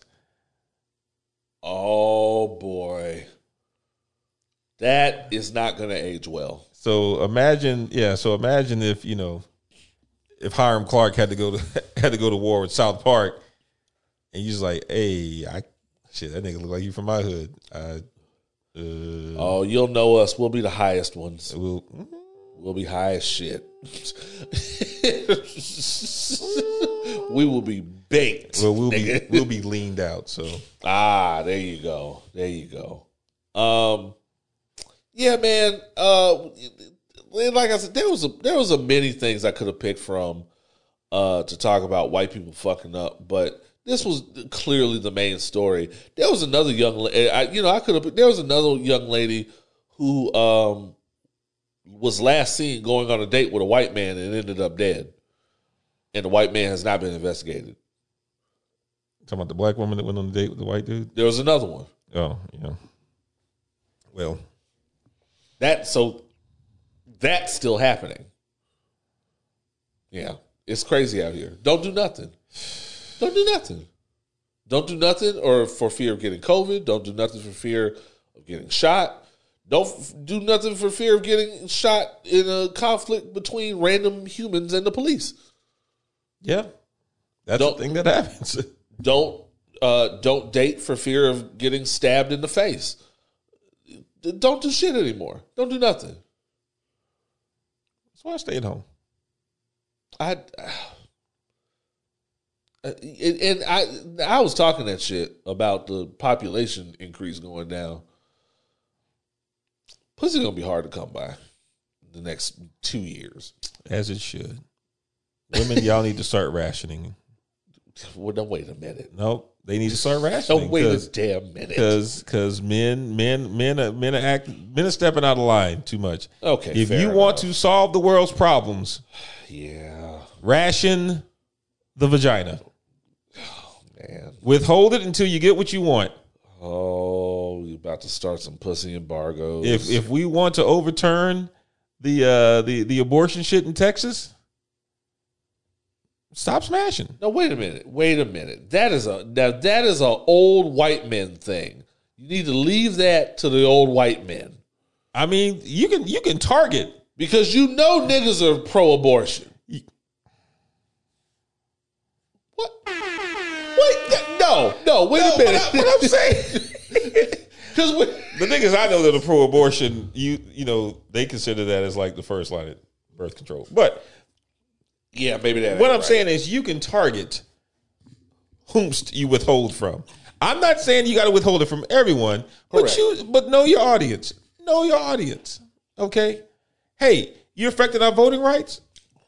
We, we're going to withhold it from these people. If a if if if if the price of gas is too high, stop fucking the oil execs. Ah, yeah, yeah. You know what I'm saying? That- that- that shit is about to go up. I'm just saying, man. Just like it's already gone up. It's already it's already doubled. So I'm, I'm just saying, man. The the So there we go. That, What lies- that is your platform, the pussy embargo. exactly Th- that's all you got to do. oh boy. You want to stop violence in Chicago? Start fucking them more. Wait a minute. Send all your comments to D Randle. I'm just saying, Is Damian at Rand as at, Damian Randle on Twitter? niggas. Notice that like there's an inverse curve between incels and gun violence. Okay, now that's true. That's what I I'm did saying. just get through saying that these that these niggas are doing anything in the world but out but being out getting pussy, Yes, and this is what they have to show for it. I'm just saying. lack of productivity. Um, send your racist stories, send your real life racist encounters. Someone told me that cryptocurrency was Mary Kay for men. Wait a minute, because it's true. Because it's true.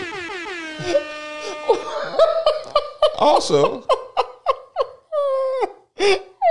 if more people are having sex, we don't have to hear as much about NFTs God damn it, yes. because people are out doing real things in the real world. correct. Uh, I'm telling you, the embargo is real, man. If if if you want to get your way, you, you have to adjust the levels of of of you know of smashing That's true. in order to you know in order to That's true. We have, we have to adjust the the amount of fucking that happens. yes. Uh, yeah, I agree. Yeah, send your racist stories. send your race, your real life racist encounters, along with your listener letters, uh, questions that you might have for myself, D. Randle, or anyone you ever hear on this podcast. They have a ton of questions now. Yeah. what drugs are you on? And can you recommend them? Please send those to opinionswhileblack at gmail.com or you can log on to opinionswhileblack.com where uh, you can uh, find ways to listen to us. Uh, if you get more information about Houston's Most Savage podcast, find ways to buy merch. And of course, um, ways to get in on our gas money giveaway. Oh, By yeah. the way, uh, the latest winner of the gas money giveaway is did, did, did we announce him last week? We announced someone last week, but I, I think we announced. I was did we? drinking and forgot the name. Well, yeah. Congratu- congratulations to Lastarsha. Yeah, I remember Starsh's name. Yeah, yeah, yeah. Congratulations to Lastarsha. Uh, I'll be announcing another winner soon. Um, so until then, what you can be doing is just go on to opinionswhileblack.com, go all the way to the bottom, subscribe you subscribe with your email, and uh, I'll be in touch with you to tell you whether or not you have won gas money and merch. Gas money will not be adjusted for inflation. Um, we will be back with your listener letters and the top three STFUs. You are listening to Houston's most savage podcast. Pour up.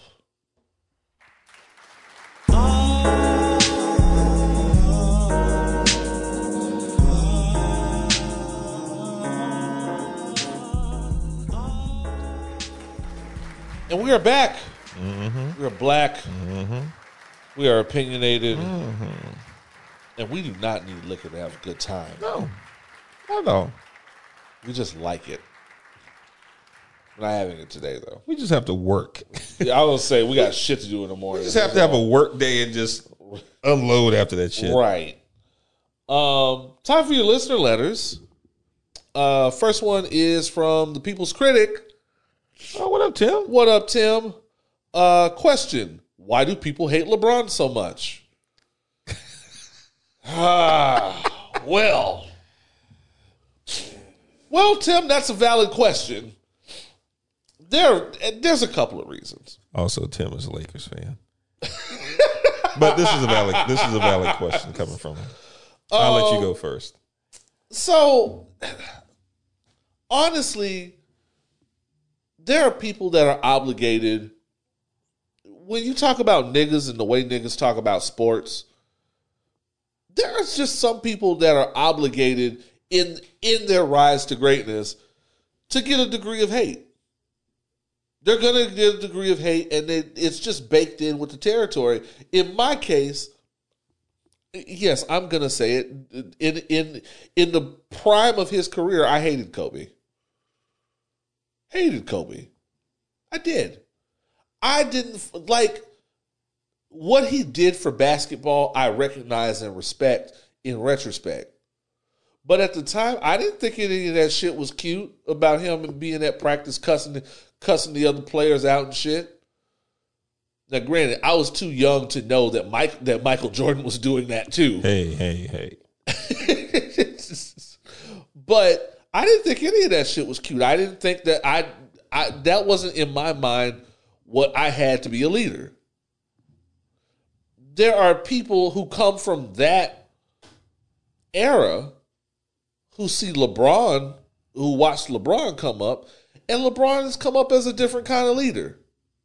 Or has he? But as a different kind of leader. Um, who leads by example. And I think, and I don't want to disrespect any other players that are worthwhile, but I think we come from a generation where so much of basketball is rooted in showboating, is so rooted in braggadocious, much like hip hop, that what LeBron does looks different. LeBron is very self aware. He is. I, I, I think a, a big part of the the perceived hatred of LeBron is the perceived history of opportunism. So, you know, it was a good story to start. You know, boy from Akron, as as he will hashtag you to death, let you know, just a kid from Akron who gets to, you know, who comes straight out of high school and plays for the hometown team. Is exceptional to start off with. Um, carries the team as far as he can at that point, and then apparently betrays that legacy to to go play in Miami. And that was the first that was the first real stain on on his character. Um, you know, had fun in Miami. Those were some good years. Those those were some fun years of basketball to watch. And then came back to Cleveland and got him one. And came close the second time, but then J.R. Smith fucked off the rock. and and LeBron LeBron basically was on some, hey, I gave y'all one. And went to and the perception is he went to LA to to further his his his interests outside of basketball. So you see now that he's in Los Angeles, he has interrupted. He has all these other things, all these other initiatives that are happening uh, in the world of entertainment and so forth. And and the perception is that he's an opportunist now. Um, even aligning himself with Anthony Davis and, and other superstar teams. And people are reveling in the fact that the Lakers actually suck this year because of his reputation, perceived reputation as an opportunist. And I, and I and I think at this part, this point in his career where he may not win again, um, he's padding the stats. You know, he he just passed Kareem for all time combined uh, points, um, to which nobody cared because again they're just like, eh, we're kind of over it at this point. You're just padding the stats. Um, I I think what it really boils down to, Tim, the people's critic, is LeBron overload.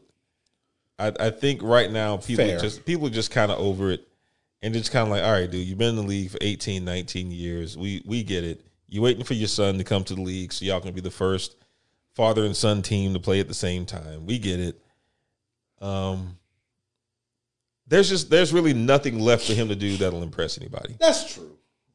That's true. And going back to your point about him uh leaving Cleveland, um I think that that was I think that there was a lot of old heads realizing that the era of you know being starting out with a team and becoming the face of that team, being the heart and soul of that team for the for the lion's share of your career was kind of over.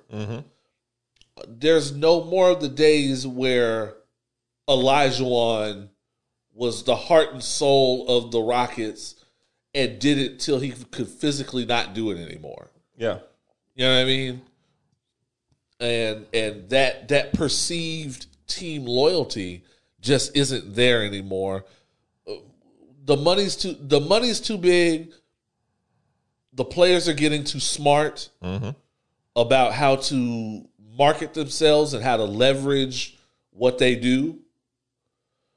Um, so you're just not going to see that anymore. You're going to see people that want to win, and you and at that at that time, that little alliance that LeBron formed with old boy and old boy, with uh oh with um, well no um uh Dwyane Wade does not deserve to be called old boy. Chris Bosh does.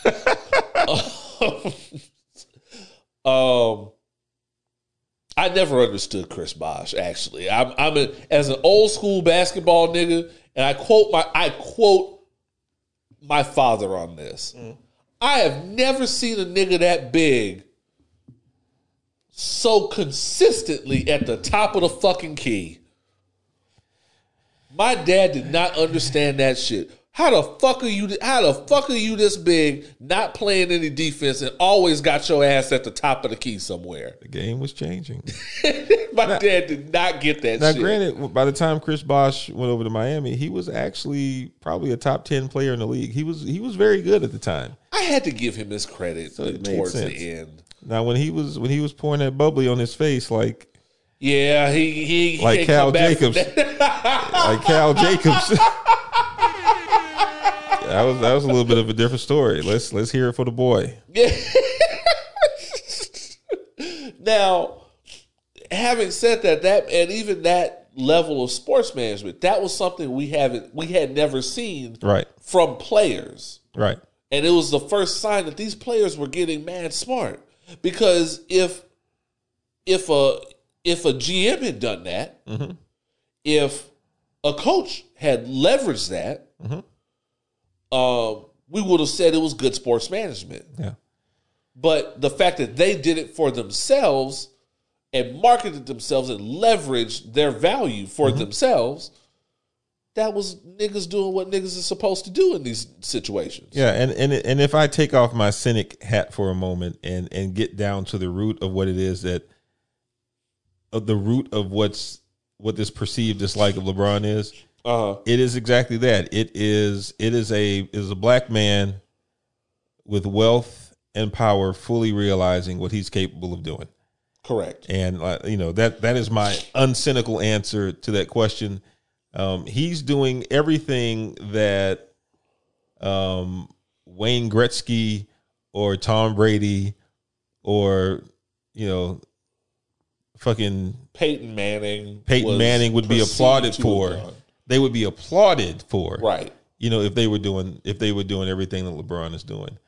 Um, Don't have a fifth of the character LeBron has. And the thing is, we we we have this perception of black success that well, we have an incomplete picture of what black success looks like because we we we don't really get to see it on the level that he's doing it, where his his primary profession is probably his least significant contribution Correct. because again, what he does philanthropically, you know, shit, he has a whole fucking school system. Sends kids to college. Yeah, sends kids to college. Um, you know, and and and all these other things that he does. He's he's doing everything that we say we should be doing if we're in that position. For our community. and and I think that you know because because people are not used to seeing black people at that level of success with with the with the tenacity and with the consistency that he's done, we we tend to we, we tend to hate. We tend to frown on it. The niggas the nigga doing too much. No, he's doing He's doing everything literally everything. that we would expect people to do. You know, he, he's not a fucking Jay Z. I was saying he's, he's- where he's he's, a poster ev- boy for some shit. I was say he's doing everything that we complain Jay Z does not do. Right. So, you know, I, I say that. Yes, I get tired of seeing LeBron all the time, but I also am very fully aware that he represents everything that we expect that people in his position should do. Right. That's my final answer. It's pretty good. It's pretty good. Uh, DJ Byrne wants to know this question is for Oz and D Randle. How do you want to be remembered? Damn.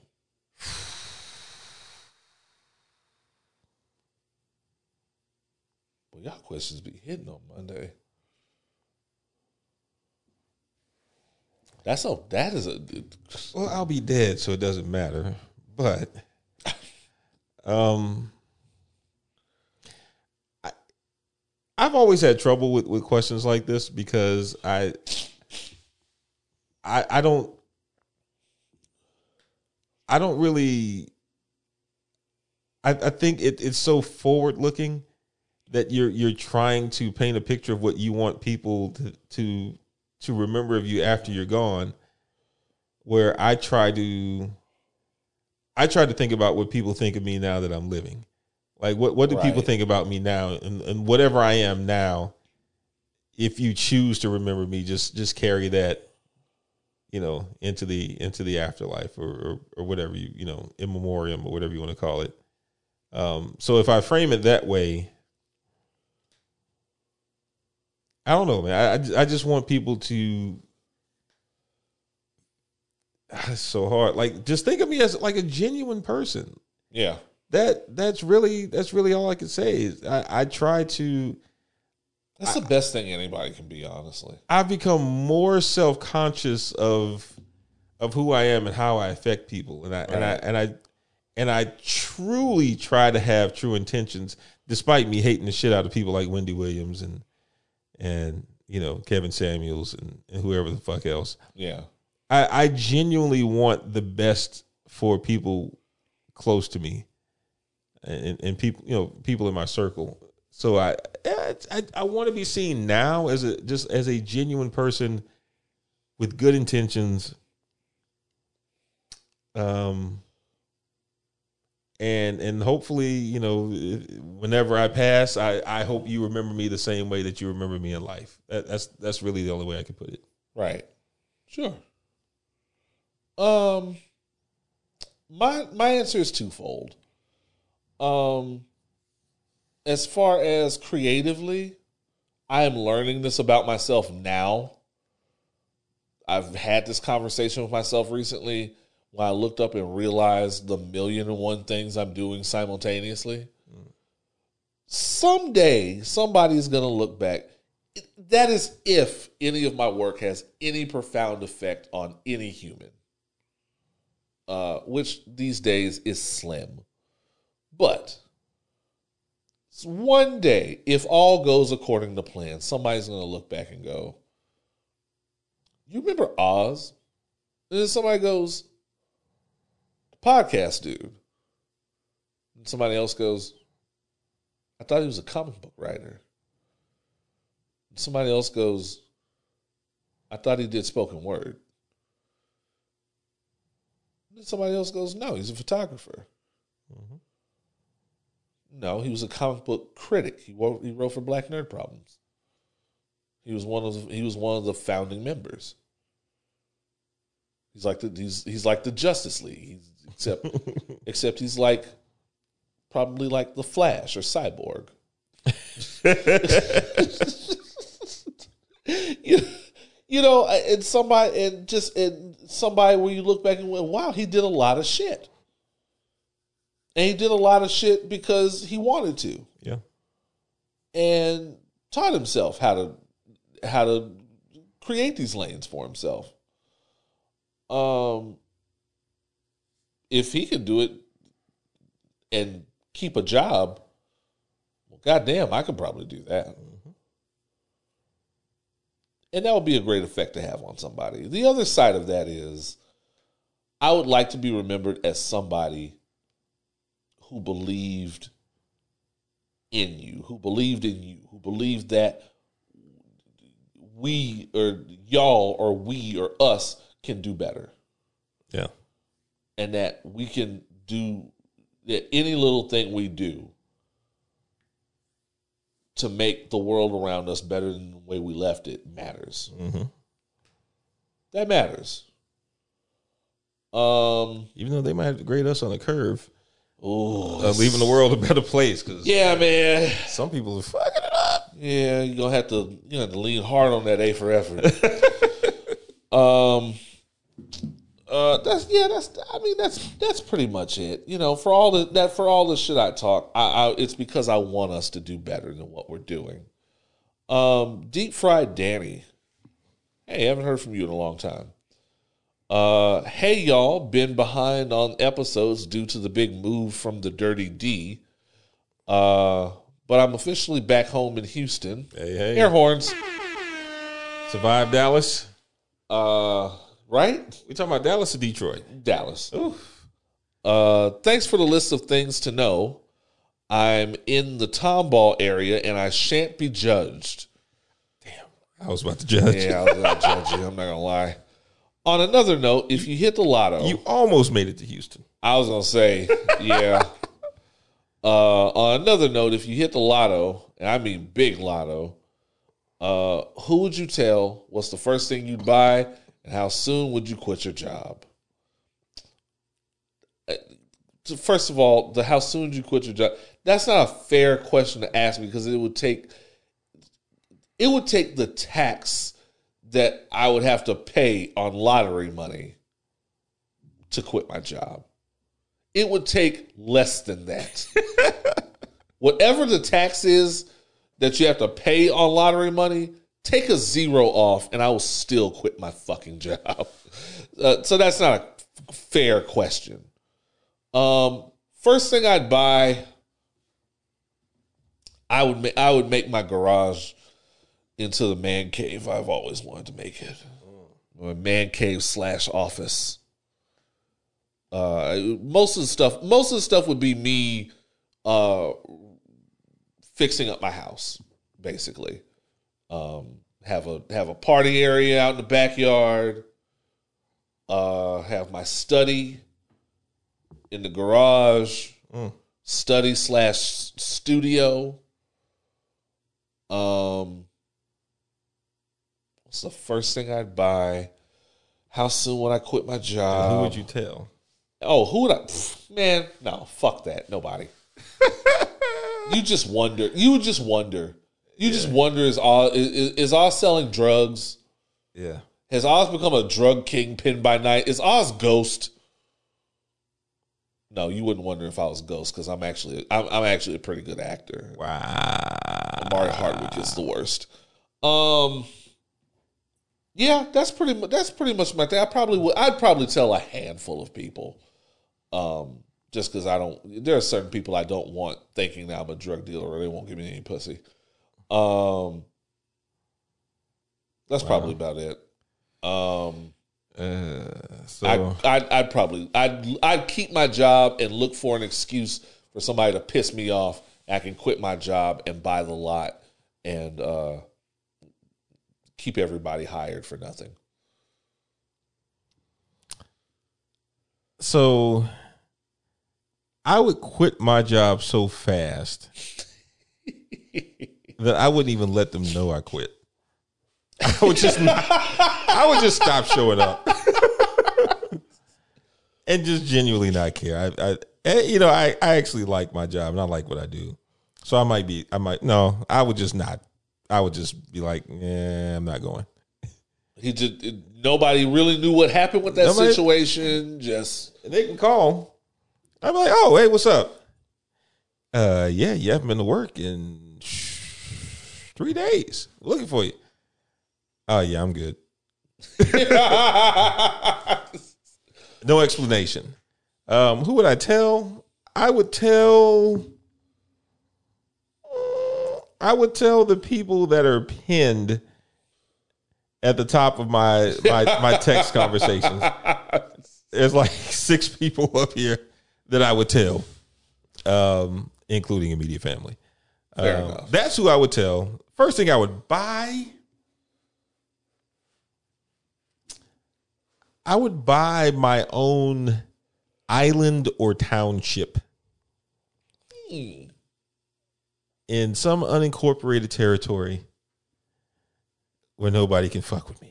you responsible motherfucker. Just buy a little township, you know, and the the six people that I tell, hey, if y'all want to live someplace you can come crash with me in the at the compound. in the township, you know, everything that you need right here, as long as Amazon delivers, you know. Um, I just it, it, lottery questions are also fun because Sky's the fucking limit. I I I I think I would still be a good person, but also I would just I would try everything in my power to spend as much of it as I could before I die Correct. and try to do everything. See, the best answers come from niggas who are old enough to have seen Brewster's Millions. You know, That's kind of how I feel about that. yeah, you know, I, I pass some to the nieces and nephew. Like, hey, man, y'all, even though you know your grandparents already gave you enough, let me let me hit you off here and holler. I'm spending the rest. Oh yeah, and then, and those those just random money drops where people wonder, but they're like, "That was a lot of money." I would only spend my money on black owned businesses for the rest of my life on purpose. See, you can make decisions like that. Yeah. I'm only, I'm only, I'm only uh, buying from businesses with the letter E in them. You know, shit like that. Yeah. Like whatever whatever city or country I mean, I'm like, where the black folks at? I am only buying wares from there. Oh shit! Here comes David Santiago. David Santiago wants to know: Can you talk about one of the top five best days of your life? Ooh, Right? okay. Um You actually, we actually have to take account of like our life. Oh man. God damn, David. Fuck. Oh, I think he. I, I think he. I think he broke Randle. Yeah, that's a that's a rough one. That's a that's a, that's interesting. Best But it's good to recount on in these in these trying, turbulent times. that I can talk about publicly. Okay, fair enough. Uh, I- okay, here we go. My 40th birthday party. Oh shit. My 40th birthday party. I mean, there there was nothing scandalous about it, but I I haven't really celebrated birthdays throughout my life. Like I, I'm not Sure. I'm not that dude. You know, like tell me happy birthday, we go to dinner, whatever. Cool, cool. Yeah. For my 40th, though, I decided six months ahead of time. It's like, you know what, man? It's time to celebrate life.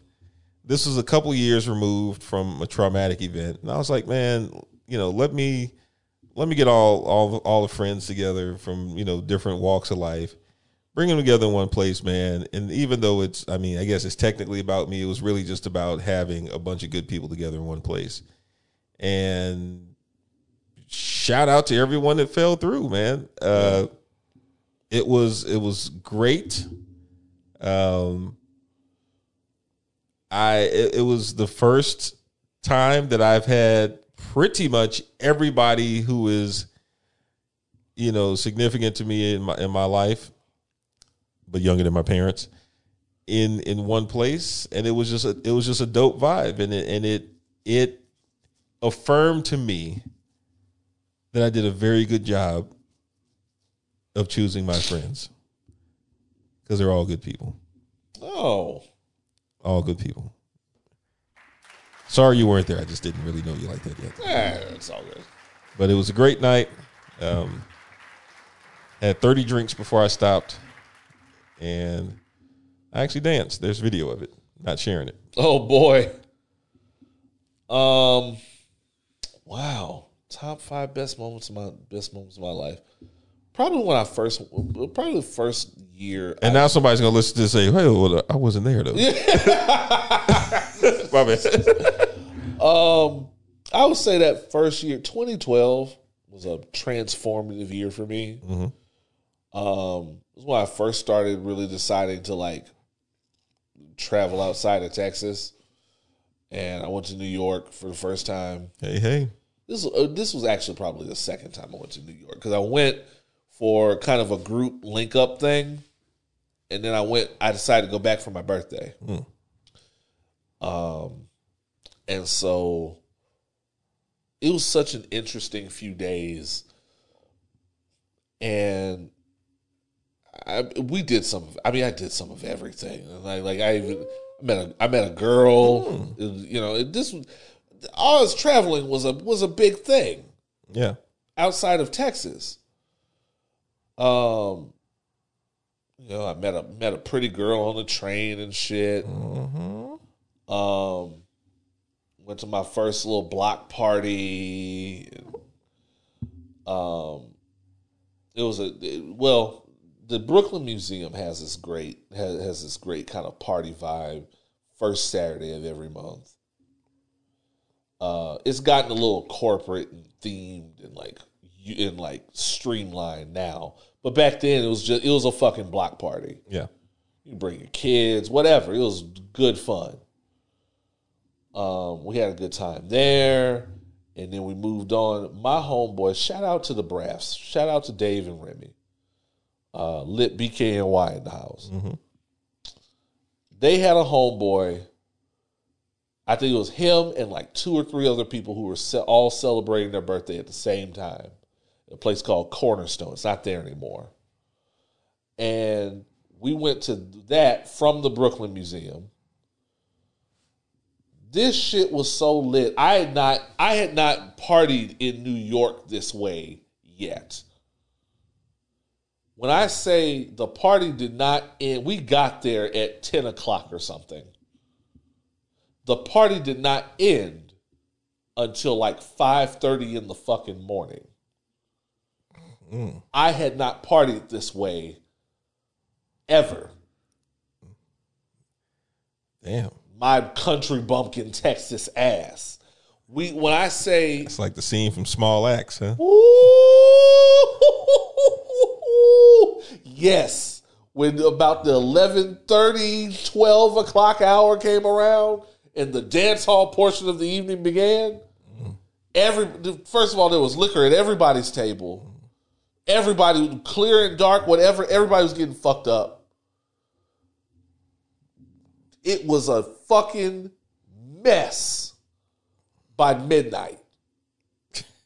I had my tie wrapped around my head like I was fucking Rambo. I oh I, oh god, I was so fucking dorky. I had I had like button down and tie and my nice shoes. Hmm. I was boy, I was I was coming to cut up. All of that was out the window. Sweated through all that shit. Sweated through all that shit. Looked like the scene from Small Axe, dog. Fam, it was just and it, it, the party. It was so live that the chick that the the chick that was a part of the crew at the time, uh, Allison was like, "I'm hungry. You want to go get something to eat?" We went to we went up the street. Went and got something to eat. Came back. Shit was still lit. Dave was outside having a cigarette. He met Louis C.K. randomly. That's another thing. It's not impressive in New York to meet famous people. Yeah. You just randomly run into them. But that was pretty big for him because he was a big Louis C.K. fan. Um, sweating, a fucking mess. Five thirty rolls around. The cops have to break it up. Mm. Best kind of party. Be- best kind of party, and then we had to go, and then and then we end up the uh, a bunch of us going to get something to eat. I was gonna say it's breakfast time after that. Fam, it's breakfast time. We were all at Arch Diner, which is one of the oldest diners in Brooklyn, having a good time. Um, it was lit, and then after that, we end up with the with some of the crew at uh, a place in like I don't even know where it was. I forgot where it was. It was it was gentrified Brooklyn, and we end up turning up there. I'll show you some pictures one day. End up turning up there, getting dinner the next morning. Same deal. I had never had this level of fun ever. Where I did not, where I did not come back to my hotel until the sun was up. Now could late thirties Oz hang the same? Yes. Okay. Yes. All right. I whole and I wholeheartedly intend to upon my return. All right. That may happen this year. It's gonna be a fucking mess, boy. It's gonna be a mess. When I turn 40, You got to take a physical before We're having-. and we're gonna have a pajama jam. oh, I'm gonna have a pajama jam in my 40s. When I turn 40, we're gonna celebrate. I'm gonna have a pajama jam. And it's gonna be a pajama jam, the likes of which you have never seen. damn. I'm calling it, I'm claiming it. Damn. God damn it. Okay. God damn it, David Santiago. Also, I got to get at him. I probably owe him some pages, mm-hmm. Uh, some comic pages. Life has gotten life. Life has been winning the battle. um, Understood. thank you guys. Hey, hey. Uh, opinionswhileblack.com, uh, opinionswhileblack at gmail.com. That's how you get in touch with us. So forth and so forth. It is time.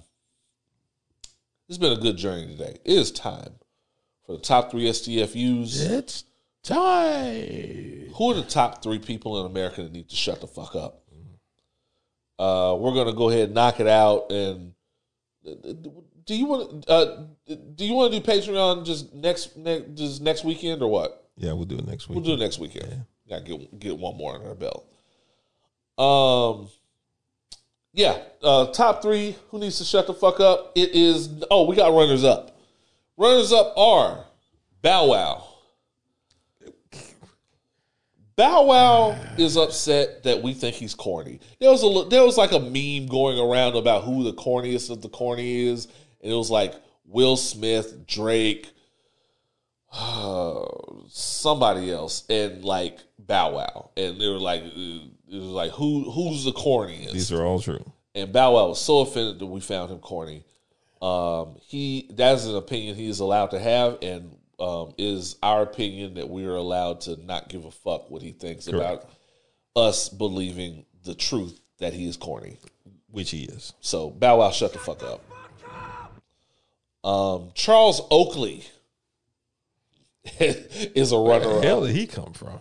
Charles Oakley fixed his mouth to say that Giannis would not leave the bench if he were playing in Charles Oakley's day. Giannis Antetokounmpo. Yes, that he would not leave the bench. Okay. Yeah, Allan Houston was also on his team, so definitely. I Um, mean, and old Derek Harper was on that Knicks team, so definitely. And if we go back to the Bulls, I mean, shit, half the team that was it, Oakley was with the Bulls before Jordan was. this is correct. So name one person that played for the Bulls before Jordan got there. Giannis Antetokounmpo was better than them. And we have, and one of these days, old heads, we're going to have to have a real conversation about how Charles Oakley was not that good. And it was just violent. He was just violent. which is what everybody was back in that day. All the niggas who all say, oh, they couldn't have survived in our league, is because they don't fight. He was a football player playing basketball. Like, people like, man, Rick Mahorn was good. No. that nigga was just forceful. Nigga, did you say Rick Mahorn? Yeah.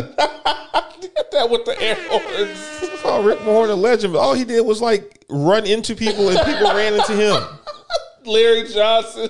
Hey, nah, LJ was good though. LJ, LJ was good. LJ was violent. But he was also, I mean, he was also good. LJ was like Karl Malone violent. Karl Malone had one move. But it was in a Run straight. That's air horns there.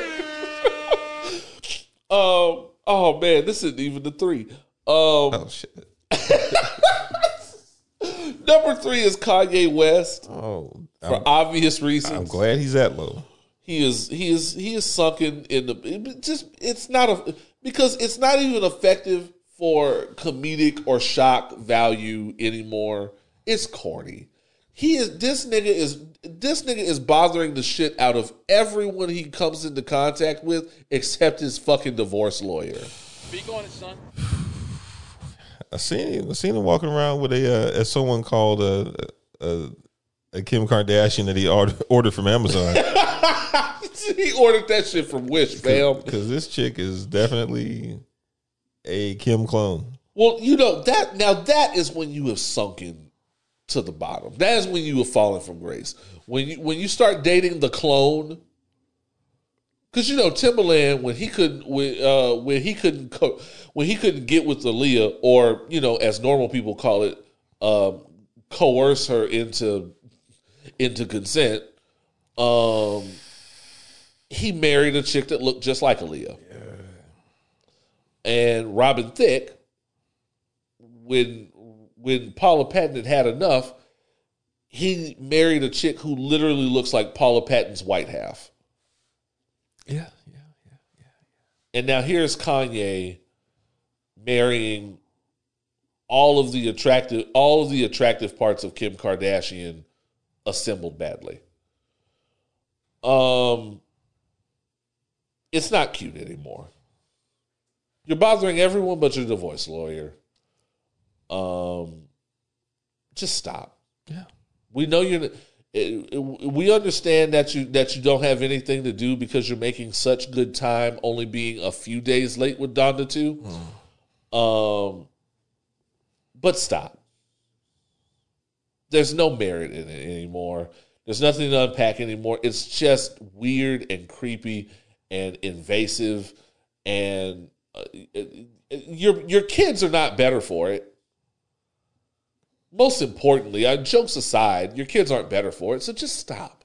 Yeah. Shut the fuck up, man. Shut the fuck up. Number two uh, is a new is a new uh, addition to the top three. Jason Lee from Hollywood Unlocked. Who?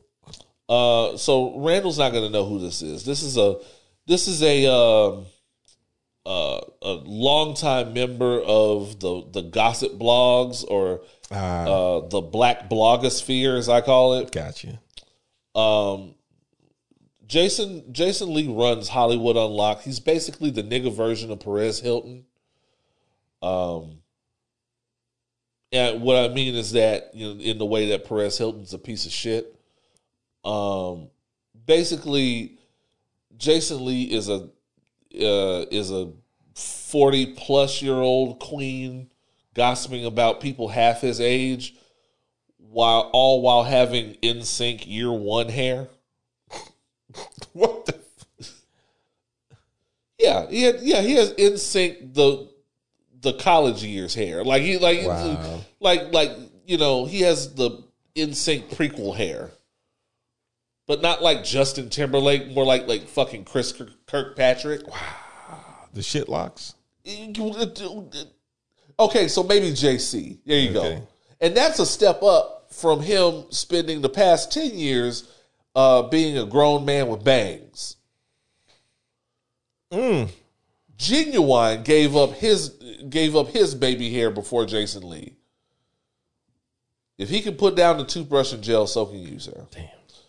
Um, why am I ra- why am I railing on Jason Lee? Jason Lee is a um, is a shit stain on the undergarments of real journalism. Damn. Uh, how do we know this? Because he recently tried to break a story or break a lie um, that the that Queen Elizabeth had been canceling events for uh, days because, according to sources within the within Buckingham Palace, that apparently will talk to won't talk to anybody but Hollywood Unlocked. apparently, the Queen had been dead for days. Oh, okay. Now, I don't personally give that much of a fuck about the monarchy, nor should I, nor should you. But there is still a thing called good taste. There's still a thing called tact. In the in, in the wake of how TMZ handled Kobe's death, we should be past this need to be first in s- announcing whether or not someone's dead. There's no benefit. None. None. Nobody's going to remember you, Jason Lee, for it. There are so many other ridiculous things about you to remember you for. How has anyone ever been remembered for being the first to announce that somebody's dead? And lauded for it? No. Yeah. No. Hell no. Nor should they be. Bro, you remember that one time, man? All that comes up now is when is when they fucked over Kobe. And everybody's like, man, and everybody looks at Harvey and TMZ's like, man, you, you niggas, you niggas did Kobe kind of dirty. Yeah. And whoever sold that information to you did Kobe kind of dirty, Did Vanessa dirty, dirty. Did hella dirty. Yeah. Um, honestly, they, they- there's a whole and what and the other part of this is that even though it's not a one-one comparison, it's not the same, but it the feeling of it smacks of how Princess Di died of this shit. It's very reminiscent. It's it, just the ugliness of it. And I always say this on the show, and if you're playing Opinions While Black Bingo, I was about to talk about two landmark landmark moments in fucking uh, tabloid journalism. One of them was when Princess died, was killed, and the other one was when Michael Jackson died. TMZ looks way different now than it did before Michael Jackson died. Because it had to mea culpa all that wacko jacko shit that people like TMZ allowed for. Mm-hmm. Princess Di passed. The tabloids and the paparazzi look way different after that than before, which is kind of how TMZ uh, came up. Jason Lee is one is not important enough to be partaking in this shit. he's not important enough um, for anybody to care whether or not he was first. If we didn't care you were first, if we didn't care you were trying to be first in breaking whether Apryl Jones and Lil Fizz were fucking, we definitely don't care about how you feel about the fucking monarchy. Don't. Find something else to do with your time. Find someone else to do your hair. And kindly shut the fuck up. Jason Lee is the worst person. Like the way white people want to punch Perez Hilton in the face for the way he did Britney mm-hmm. is the way people want to fuck Jason Lee up for how he treats for how he treats everyone in the fucking news. Like he's a step down from Wendy Williams. Damn. Except Wendy Williams has actual credibility to her name somehow. Somehow. Jason Lee can suck a whole dick, but he'd enjoy it. The number one person who should shut the fuck up, really, I, I meant for this to be a joint shut the fuck up, It's DJ Akademiks. It's really DJ Akademiks and Tory Lanez. Uh, both of these niggas need to chill. I don't understand the ongoing obsession with fuck niggas and Megan Thee Stallion. I don't understand it. They can't have her. I, I- that is air it's, horns. it's what it boils down to every time. I for the life of me, I mean they I mean they are just obsessed with any time they can find something to talk about involving Megan Thee Stallion, something they find negative, and they run it into the fucking ground. Remember when they dug up Megan's grades? She was still a three point something. You niggas and you niggas and your and your DeVry and your Dev- DeVry degree talking about somebody else with a three point something. Suck a dick. DJ Akademiks thinks Megan Thee Stallion owes her an apology. The reason DJ Akademiks thinks Megan Thee Stallion owes her an apology is because this nigga came out and tried to break a story, a lie. Are we sensing a theme here? A lie that none of Tory Lanez's DNA was found on the gun that shot Megan Thee Stallion. That is a, that is a, that is an untruth. The DNA results were inconclusive. That is not the same thing as no evidence was found. That is a lie. That is a and, and not only that, it's a it's a half truth. It's one of those. Well, technically, technically eat a black owned dick, nigga. And when called to the mat about it, he was dragged on social media for this. And Tory Lanez was dragged right with him for riding his dick about it. Tory Lanez is the is the other worst nigga because he decided he wanted to get into it with Pardison with Pardison Fontaine, but he only wants to get into it with this nigga on social media. Because Pardi eventually said, "I don't do this. Yeah. just drop the location Yeah. Now. Drop the location. Get off of Twitter. Drop the location." And he didn't want to do that because he's a fucking coward who shoots women in the fucking foot. Feet. Like it's the only time he hit anything. We've seen him fight. And DJ Akademiks, uh, I'm not gonna play all of this, but basically, this was this nigga speaking, speaking on his own behalf on Van Lathan's podcast, Higher Learning. see if I can get this going. No, that's not right. That's Spotify. It's a bot, but it's Spotify. Good to go. I'm leaving that shit up. You're leaving it up. I'm leaving that up. If it wasn't So- timing, like Throughout the Even though Rogan Ah. throughout the rest of the day, there we go. Um, Here we go. you Sorry, y'all. started going back and forth with Meg the Stallion. yeah, she You and she was incredibly disrespectful to me. Meg the Stallion, you feel like you feel like hold on. You wait a second, wait a second. Let me jump back. You feel like Meg the Stallion disrespected you. incredibly. You know, like she she she um she besmirched my name. She really um But stop. she- she First of really all, when a nigga says besmirched, he's lying. He's like, let's start there. That was the first thing. This nigga said besmirched. Spell besmirched. a word he learned earlier that day. play with me. You know, like I was some liar, or to me, the ultimate form of disrespect in what I do, call it a blogger or media person, or whatever. Wait, wait, wait, wait. Hold on, real quick. Are you? Are you? Do you think that Meg the Stallion owes you an apology? I mean, yeah, I do.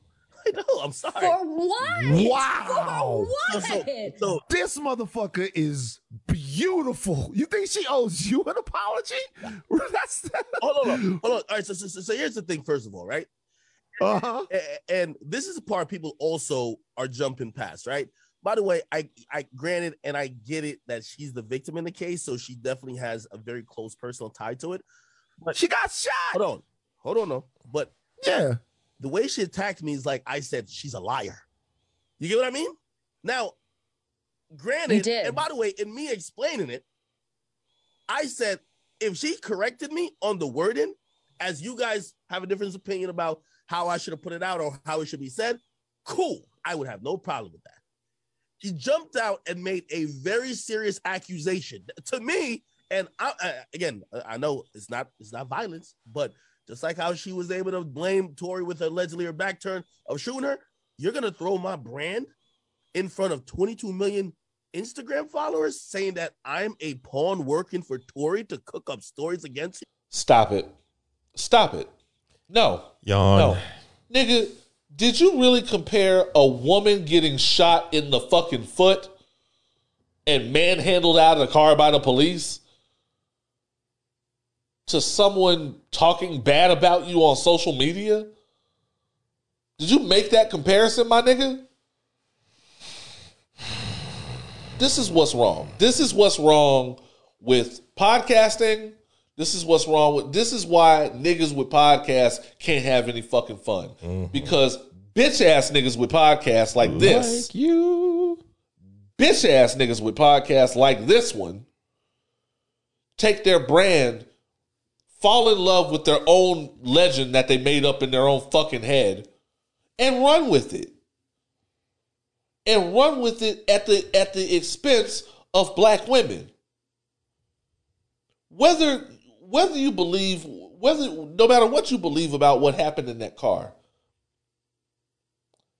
Megan Thee Stallion, what happened with Megan Thee Stallion and Tory Lanez is a Rorschach painting, is a mm-hmm. Rorschach drawing, and how people look at it is kind of a is kind of a referendum on how they look at the harm done in the community to black women mm-hmm. and whether or not we believe and whether or not we how we take what they say and how seriously we take these egregious offenses done to women in the community. DJ Akademiks does not care about any of that. DJ Akademiks cares about shocking you. DJ Akademiks cares about pissing you off. Because let's be honest, you get better ratings when people are angry. Yeah. Um nobody very rarely do people get do people get astronomical ratings like this respecting the black woman. And that's the problem. And that makes him the problem. And that makes Tory Lanez the problem. Yeah. DJ Akademiks is a disease, is a disease in modern black media. I don't give a fuck what you say he accomplished. That needs to go the fuck away forever. This nigga is the COVID of black media for men. Period. He is the COVID of that shit. I said it. I will say it again. I will say it on any platform at any time. I will repeat that word for word. He is the COVID 19 of black male media. And he needs to go the fuck away immediately. He needs to fuck off. Fly him into the sun next chance you get. Forever. Shut the fuck up. Shut the Fuck him. and fuck Tory Lanez's little peanut head ass. Tell him I said it. Neither one of them can whoop me. Neither of them. They This nigga, this nigga would get winded going getting to his car door. Tory Lanez could not. Tory Lanez could not hit a brick wall. they might get fresh and fit to jump you. Find me niggas with quality shape ups. No, they will not sit niggas with sub with subpar shape ups on me. And a bald spot in the top of your fucking head. God damn.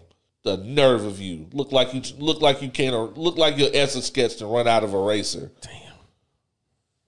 Have we done a podcast, D Randle? We have certainly done a podcast. Balding niggas should not still be getting should not still be getting even all overs at the barber shop. Yeah, you gotta you gotta let it go, man. You gotta let that shit go. It's no shame in it. I don't know if his name is Fresh or Fit. He don't look like either one. but he fix that, my nigga. You, your your barber don't want to tell you, but it's time to let it go. Anyway, did we do a podcast? It was done. It was done. It was dead. Um, it's Monday, so I actually have a church announcement. oh hey, let's go. What we got? Uh, close personal friend Scotty Spitton, um, is about to release a project this Friday. Scotty Spitton. The name of the the project is P eight hundred. It has a uh, has a Schwarzenegger theme to it. I let Oz listen to it uh, a couple weeks ago. It's fire, fam. It's fire. Uh, it'll be out, uh, and I, I'll I'll actually post it on my social medias. Oh shit! Yeah.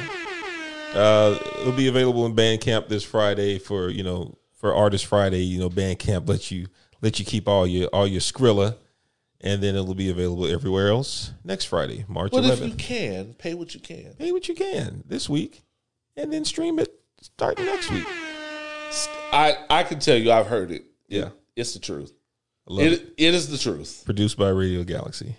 It is. I as as somebody who was a fan of the last album. This one is is it, is it album or EP? This one. Whatever. It's Whatever. eight. It's eight It's a songs. project. Whatever eight songs is at this point. Okay, it's a project. Yeah. Cool, cool, cool. Um, yeah. Uh, shout out to Scotty Spitton. Um, yeah, definitely makes. I call it. I, I- at this point, I feel like he's evolving towards Afrofuturism rap. And it's working. Um, It's working. yeah, we might do a listening party for Patreon. Hey, hey.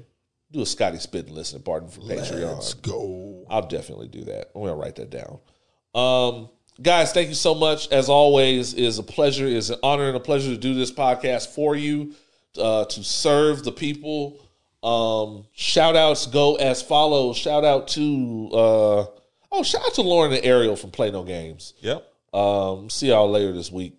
Uh, probably. Lauren has a birthday. I believe it's today. It's tomorrow. Uh, as you will be listening to this. So uh, happy birth, happy birthday, Lala. Um, love you for life, uh, Ariel. I know I didn't have a stripper joke. I'm sorry. I usually have a stripper joke. Ariel's not a stripper, but I have stripper jokes. Um, we're gonna get out of here. It's Monday. I'm tired. I know Randle's tired. Day jobs won the battle. Yes. They will not win the war. they will not win the war. God damn it. Um, we'll be back next week with more foolishness and fuckery. Y'all know how we do. In the meantime, this has been episode 173? 173, I think. I think we check. might have to check that actually. We, check. that would be very embarrassing. when you to- when you get up there in age, you just um it, it, it's it, it, it's hard to keep count. It, it is. It, it you know I, I used it's 173. Is 173 Yes. indeed. Of opinions while black. I have been Oz. I'm D Randle. As always, in parting, titties. Shout out again, Sherri Shepherd.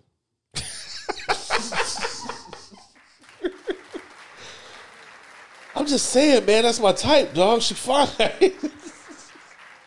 oh man. Uh bye niggas.